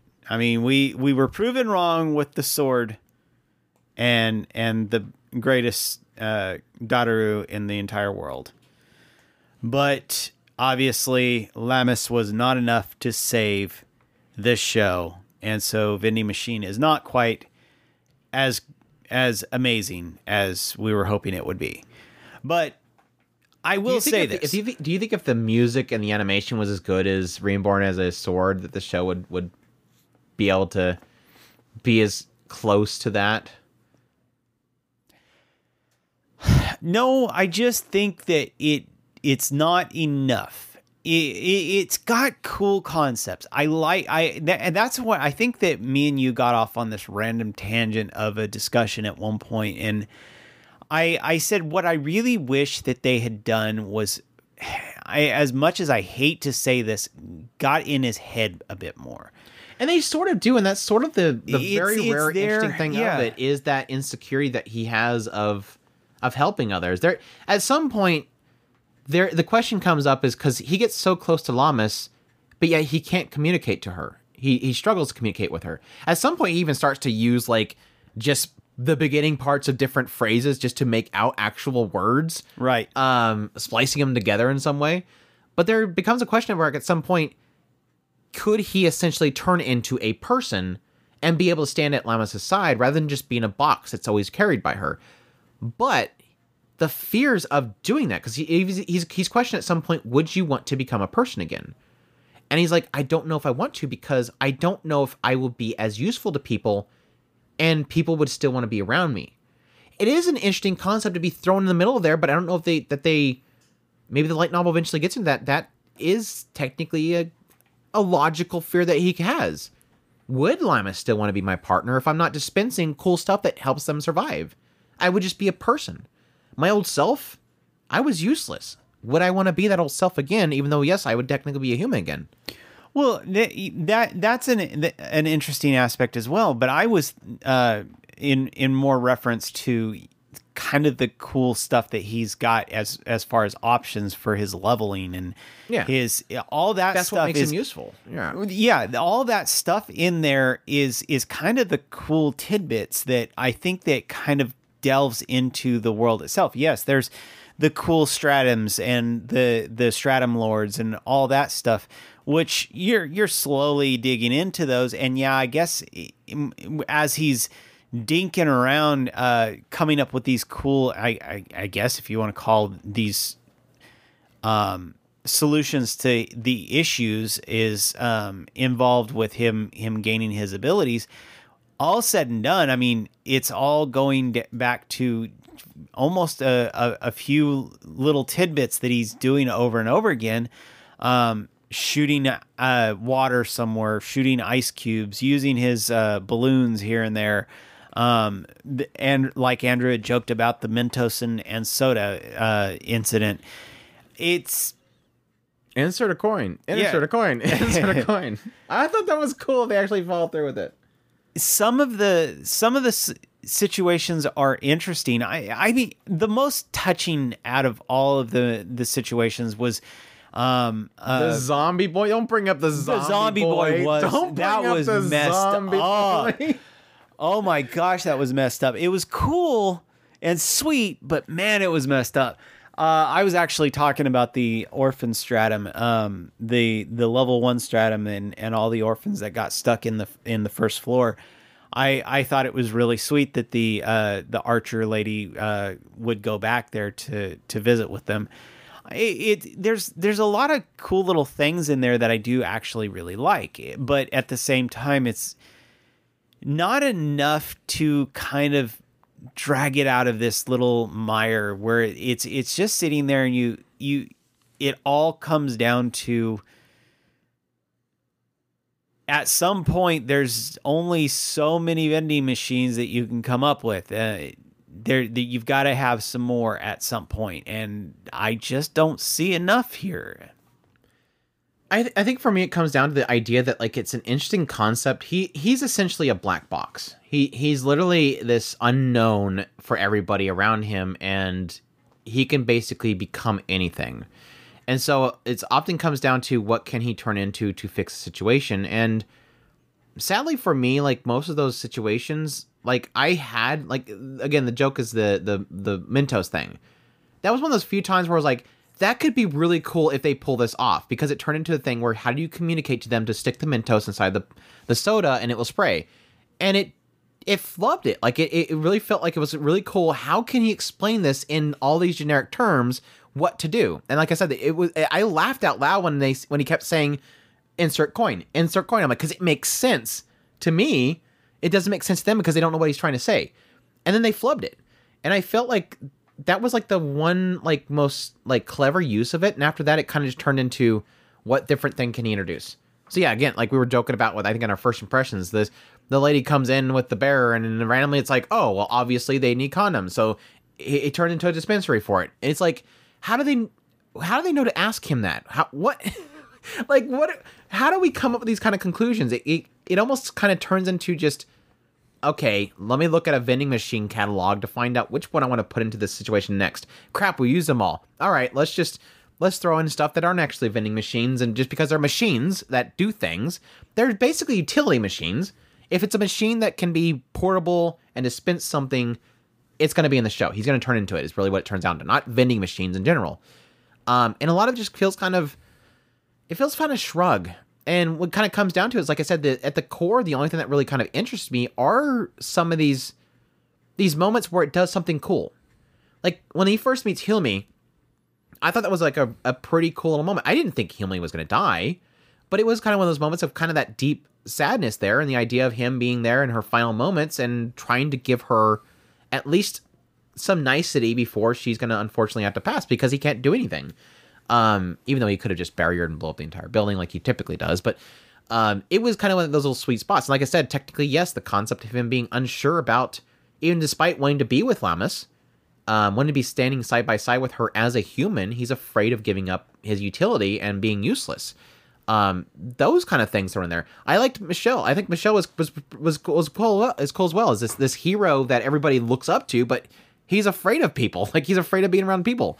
Um, there's there's cool little stories sprinkled throughout it, but I think it as a whole wasn't that good. Um, like overall, the story wasn't um, super enjoyable. Like a lot of the show, I just felt kind of like I was kind of not not engaging with it. It wasn't engaging my brain enough um, overall. It's it's got a cool concept. It's a very interesting concept. It did better than I thought it was initially. Um, I wish it looked better visually. I think they used most of their budget on Lammis um, doing her little exercise in the OP. I don't know. I, you think they killed season... their staff on the OP? Yeah, just that one little exercise of her punching and stuff. I'm like, wow, that's that's better animation than the entire show.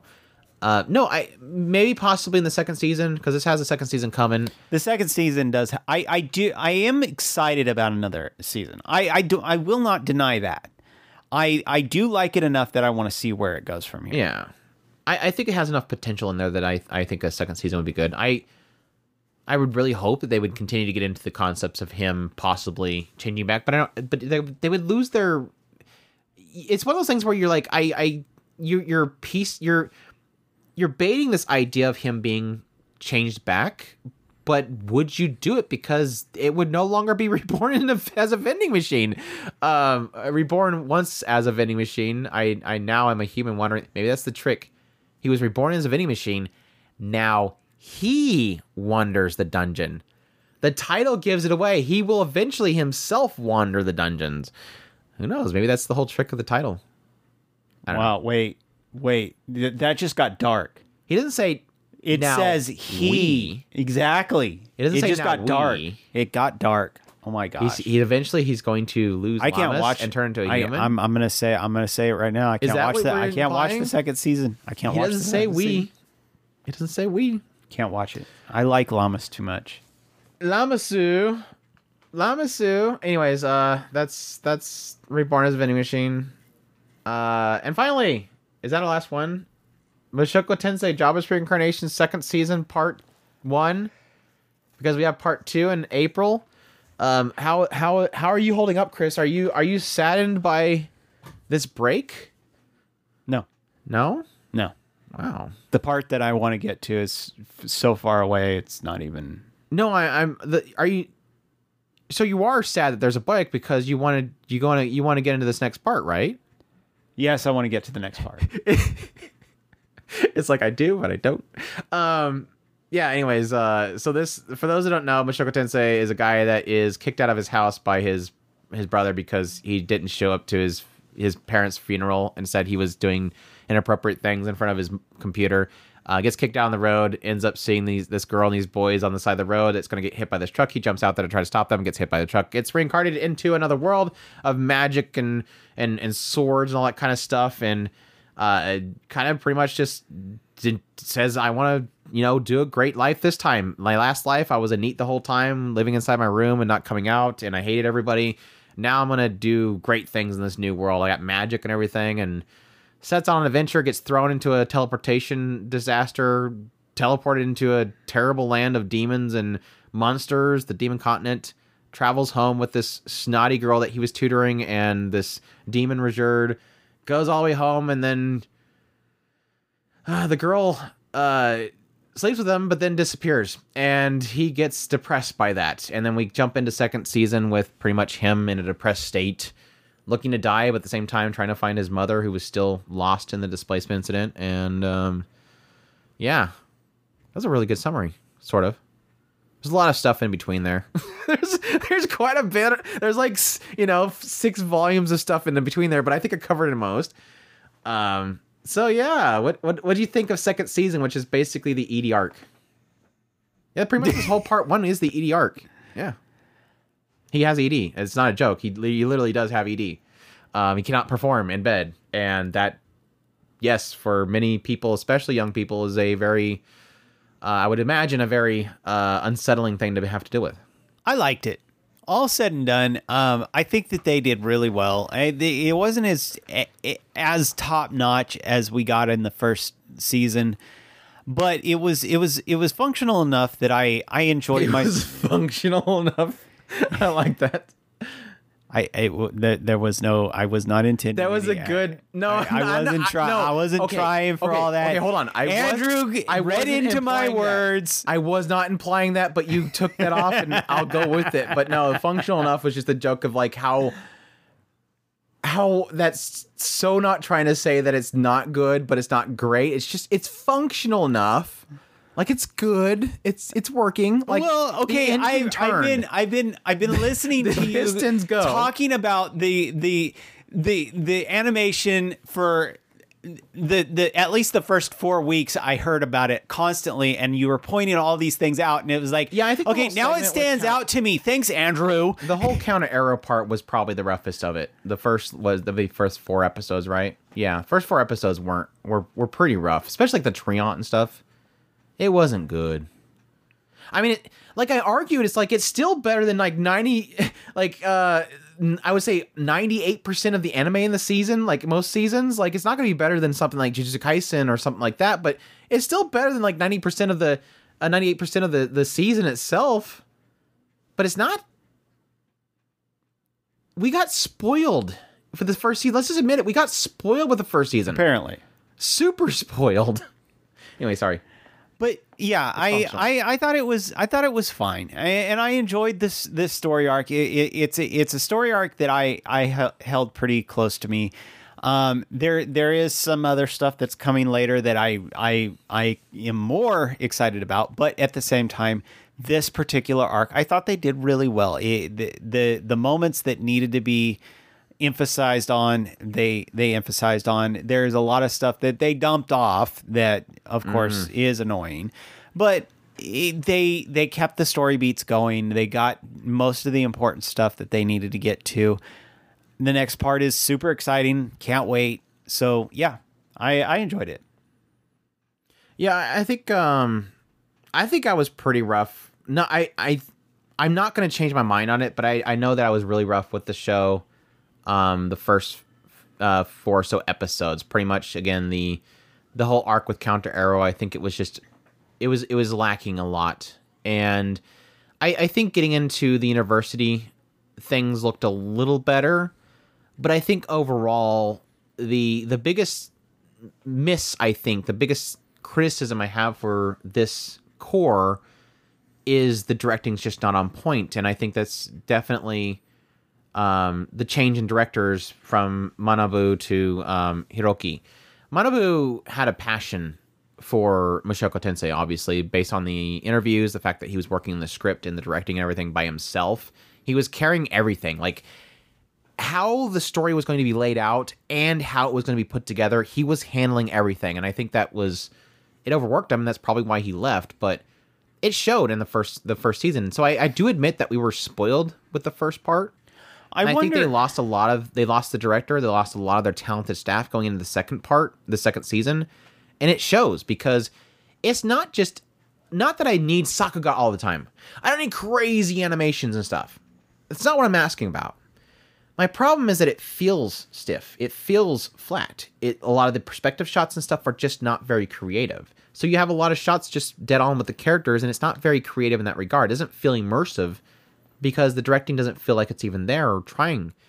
I think he's I think uh, Hiroki is getting better, and I hope that if he does continue to go into the second part, that he will he will he will slowly build that craft. I don't I don't think that he should be fired and kicked out of there. I, I have no expectations that Manabu is going to come back. So I'm hoping that Hiroki learns and he gets better and he builds the craft and they maybe bring in more talented people to go in the second part because while I'm okay with it being this toned down with this part because this is this is depression, this is Rudeus and his struggles, this is more slice of life.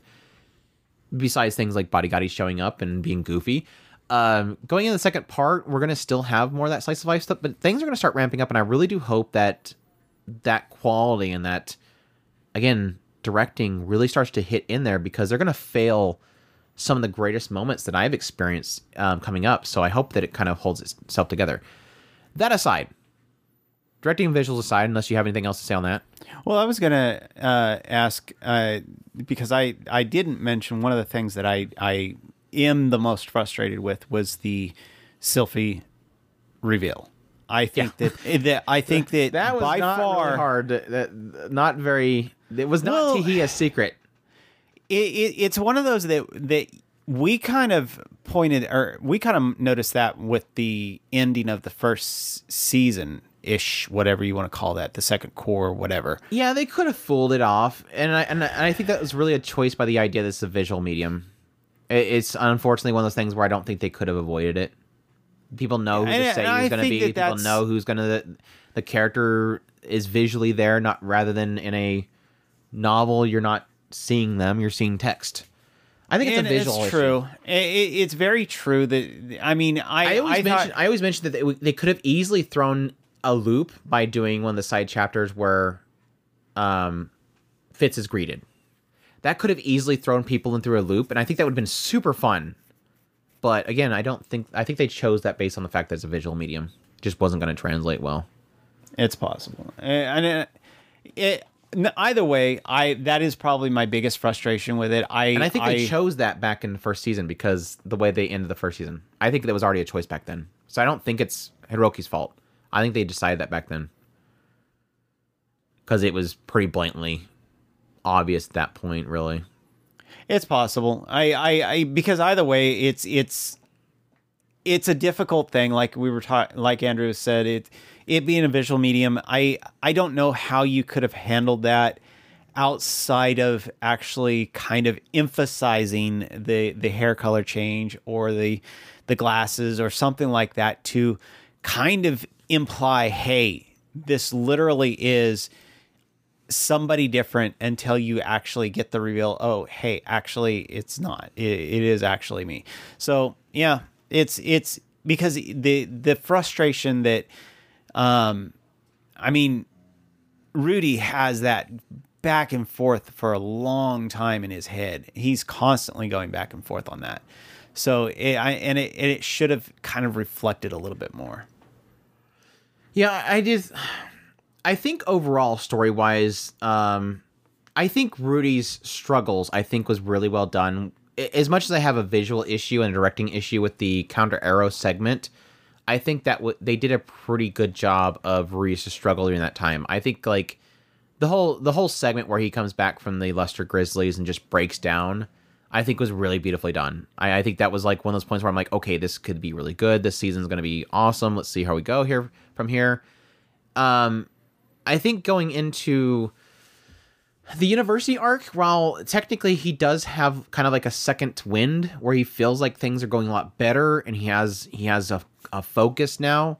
Um, I think they did well enough. There's there's a few th- struggles that he's dealing with that I don't think they portray very well. Like you don't you don't really get a sense of a regular um, update in the idea that he's constantly struggling with the fact that he can't be around certain couples. He doesn't like seeing certain people. He doesn't like touching like Linia and messing around with him and him being not wanting to to to acknowledge the fact that he is attracted to those even though he can't perform. There's a lot in his head where he is struggling over the fact that he cannot perform and he doesn't feel he doesn't feel like a person because of it. Um, again, this idea of a manhood at the age of 16 or whatever, he's obviously going to be very, very struggling with that. This idea that I want this, but I can't have it. And it makes me not feel like a man. Um, it, it is, it goes to the, credit as an anime, just putting aside the source material, as an anime, it is technically hitting on subjects that you just never see really in any other story. This idea that you, it's an isekai fantasy where a guy is struggling with being unable to salute down there what other story covers the insecurities and the issues that come with that kind of thing and people around him wanting to help him with it even if it is an uncomfortable subject? Um it is a is a true struggle and it is something that affects him um desperate like like a lot. Now outside of there i think all the characters on the side i think they did a good job of. Badigadi's episode i think could have been a little bit more better animated, but it was still it still hit the points. I love Badigadi, and I think his introduction was fantastic. Um, they cut most of the side scenes with him after that point that he was introduced, which kind of sucks. Zanoba, great. Uh, again, still lacking in the animation department, but still, I always enjoy every scene with him in it. Julie's episode, I think, was probably the best episode of the whole, the whole core, um, just from an emotional standpoint and everything. Now, again, I do kind of attribute a little bit my emotion to that whole scene because of the source material. It's something I can't disconnect. I'm sorry, I can't do that. Um, but I still think it was portrayed well. Like it still, it still hit the same points of it. Still had the same struggle. Um, the whole aspect of him essentially offering death, all that stuff was still was still very raw in in my mind. And I, I think every scene with Julie in it after then it, it really did feel like the, the animators and stuff had like a deep love for Julie because every scene that Julie's in after that's like super cute. So I'm like, I, they, they obviously love Julie. So we're going to put that little effort, extra effort in for, for Julie herself. Um, outside of that, yeah, I think, um, I think overall my only, my only true story elements that I think is amiss with this whole core is probably, a, a severe lack of inner dialogue of Rudeus, which I understand that a lot of that stuff gets cut with light novel to anime adaptations. I I didn't really feel that too much with the first season. I think the first season did a really good balance of every now and then checking in with the inner Rudeus and what he feels about a situation. A um, lot more inner dialogue, I think, in the first season than the second season. And I think that that's it's sort of made it into another isekai with the lack of that inner Rudeus because the inner Rudeus is his struggles. It's his very raw thoughts processes that I think are severely la- severely lacking in this this second season, and I think that's to the detriment of the story because it turns what is a very raw and very difficult subject filled storyline in a fantasy world into just another isekai. And that kind of sucks. But it doesn't make it terrible. It just makes it closer to your usual, I guess, in the end. I don't know if you agree. It's hard for me. I, I have had this discussion with a few people because yes, I acknowledge the idea that I had I watched the anime first season, then I read the novel series past here, then I watched the second season. And what I tell most, and what I keep hearing from people is that argument of you're just thinking of it from a seri- uh, a source material standpoint.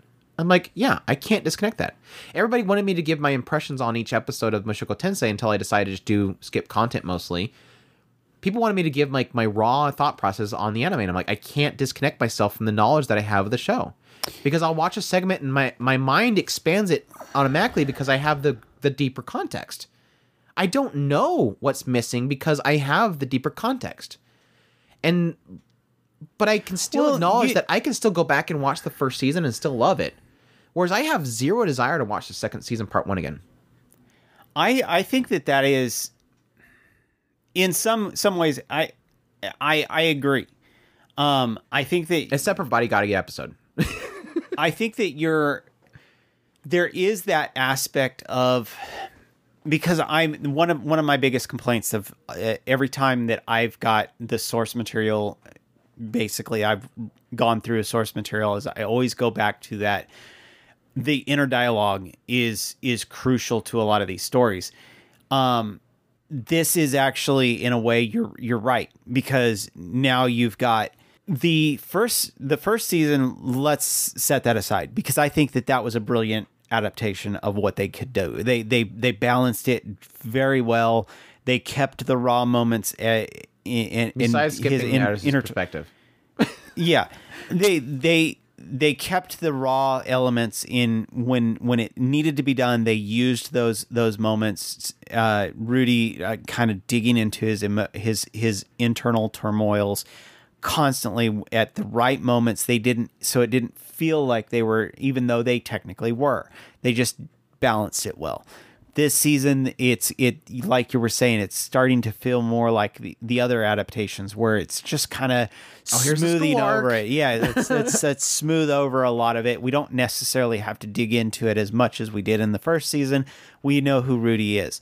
Um so yeah, it, it it is it is one of those things, and I I've I've complained about it several times. Uh, I, I I bring it up a lot of times, uh, but my the the a labyrinth it did this same issue where it just kind of flew by the seat of its pants. It didn't dig into everything with Michio's toying with the the systems. Uh, There was a lot of stuff in there that he he was constantly messing with. Um, they kind of just surface level said, "Yes, he's doing this," and then moved on because you really want Roxanne, right? yes, I want Roxanne, but there was a lot But of stuff the in there. I want the harem of the labyrinth of the other world. Um, it, th- there's a lot of a lot of stuff that is done in these characters, especially the main characters' inner dialogue that is important to these stories, and digging into those things you kind of need to do. Uh, Rudy is constantly talking about j- how how the systems in that world work. Um, and that is very crucial to understanding what is going on in the world in general um, because he he does fail a lot of times when he's trying to do things those things don't quite work out the way Yeah. he's expecting I, I think the systems and the mechanics, I, I don't think I was bothered by much of what was skipped because they skipped a lot of stuff, especially around like how better Rudeus explains things versus the school itself and how it kind of fails there. But the battle auras, skipping Badigadi talking about the battle auras is like I can kind of see that is sort of crucial to talk about. Why did we skip that? Um, why are we skipping the progresses of Rudeus? Why aren't we talking about the fact that he just became um, Saint Tier Earth magi- uh, magician? Why are we skipping his progress in his abilities? Because aren't the those are technically important, but maybe not important to some people. I don't know. It's like, are we now becoming so surface level about his progress that's technically going to come into play the next time he has an issue to face and he's going out to combat? Unless we're just gonna go whatever he's casting a spell, nobody cares what rank it is. I can see that. I, I can see that some some people just maybe as a director they just don't think that it matters. Like who cares? Who cares if he's using a, you know, eh, using his skills in, you know, Saint tier Earth magic to do this or that. Nobody cares what tier it is. We don't care what his progress is. We don't care that he's having trouble, you know, erecting a battle aura. We don't care that he's super fragile because we're not going to ever have his inner dialogue talking about how, no, I'm incredibly weak and thus everybody praising me right now is not good because I could die so easily. And it's so funny because it kind of goes in that whole mentality of some people outraged this this season saying he's so OP. Why would he not flat that entire market? It's like because they're not talking. The anime is not adapting the fact that he, on a regular basis, says, "I'm a, a glass cannon. Like I am so defenseless. like anybody could walk up and cut my stomach in a split second, and I could do nothing about it." Part of it's because of that whole battle aura thing that they technically skip talking about.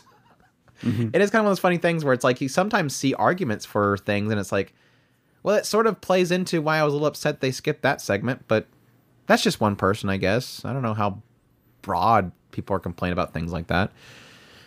I don't know. That, that aside, um, it I do struggle with the lack of inner dialogue. I I almost at some point was joking the idea that like I almost forget what Rudy's internal voice Seiyu sounds like anymore.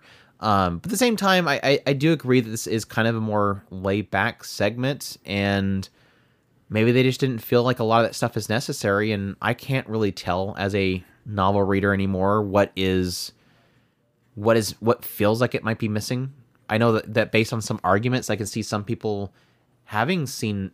Uh, I can see certain people missing context that is kind of important, so that maybe it is lacking in certain regards, but I think overall, like it's a it's a solid season. And again, visually, as much as I complain, it's because I am spoiled by the first season, and I still acknowledge this show is still gorgeous compared to most all shows this season. Um, but yeah, other than that, it's just like it's a it's a solid story. I I really hurt for Rias. Um, the conclusion of it was really solid. I think I think they I think they found a really good stopping point, and um, from then on, it's just going to be shoot, we're all waiting for the next cour. We all know it. this is just the fluff we have to get past through right now. We're all waiting for the next cour, um, which I'm super excited for. I'll just say that. Uh, I, I I do have to admit that um, I did have a fun time covering this season though. Um, the channel seen some amazing growth. A lot of the support for my skip content slash analysis slash impressions videos for each week did really well. I'm planning on doing more skip content for season one until the second season, a second part comes around. So, um, hopefully, if you guys aren't already on YouTube.com slash Spirit, you'll wait around for those because it's a lot of fun stuff. I I want I want to do one on for sure. I want to do one on Lilia. I so badly want to make a video on Lilia and yes, Paul's involvement with Lilia because that story's super sad. And that's again, as much as we love season one, was a lot of skip stuff. Uh, Ruijerd's all the skip stuff around Ruijerd from the first season, like the the true story of the Superd that the anime didn't really do a good job of portraying. I think um, there's some good stuff there as well. There's a lot of obviously Therese, Ruijerd's friend, everything around Millis, all that skip stuff. Uh, yeah, I'm looking forward to talking about all that things, all those things. So yeah, if you're not subscribed there already, make sure to be there. But um, yeah, that's that's it for this part, right? We we got it all. Let me let me double check. Let me let me look at my initial list. I think we did do them all though. We did yeah, yeah, yeah, yeah, yeah, yeah, yeah, yeah, yeah, yeah, yeah, yeah, yeah, yeah, yeah. Got it. That's part one. Got two more parts to go, Chris. Are you in hyped? the bag? It's in the bag. It's in the bag. Swish. We were gonna do Yohane the Parhelion because that's like the first show that ended, but Chris is like, I'm behind an episode. I'm like, dude, it was the first to finish. How would you skip on Yohane? You have to watch the power of friendship beat up the evil Dreer. Like that's the coolest show. it's actually a really good show. Um, compare like I, I think Yohane is like one of the ones that like this shouldn't work, but it actually works. I um, actually we'll talk about it next week. Okay, Chris, I baited you in that. I'm sorry. Um, but yeah, we got we got more to come. Like I said, probably like 35 shows total. So it's going to be the next few weeks is just talking about these these shows and. But yeah, then we have first we have new shows coming up. This is the week it starts, Chris. Are you excited? We're already getting into fall. I don't know. I, I, I will keep an eye on the I it's Crunchyroll. I'm gonna watch the Crunchyroll feed as stuff pops up. I, I'll I'll go. give yes, no, I'm watching. You're like, I give up. I think it's like Wednesdays. I think was when it starts proper. I think one show already, the Overlord clone, I think already aired. Um, but yeah, I'm looking forward to Thursday or Friday, whatever it is. Frieren, that's my. I'm gonna be there for that one. I'm so excited. Anyways, uh, thank you guys for watching or listening. Watching if you're on YouTube, you're watching just a still screen. I'm sorry. Uh, but yeah, we thank you guys for listening. Hope you guys enjoyed. As always, we're on OtakuSpirit.com. That's where all of our links are. Definitely appreciate guys' support. All of those that support the channel monetarily. Until the next time, y'all take care. Os.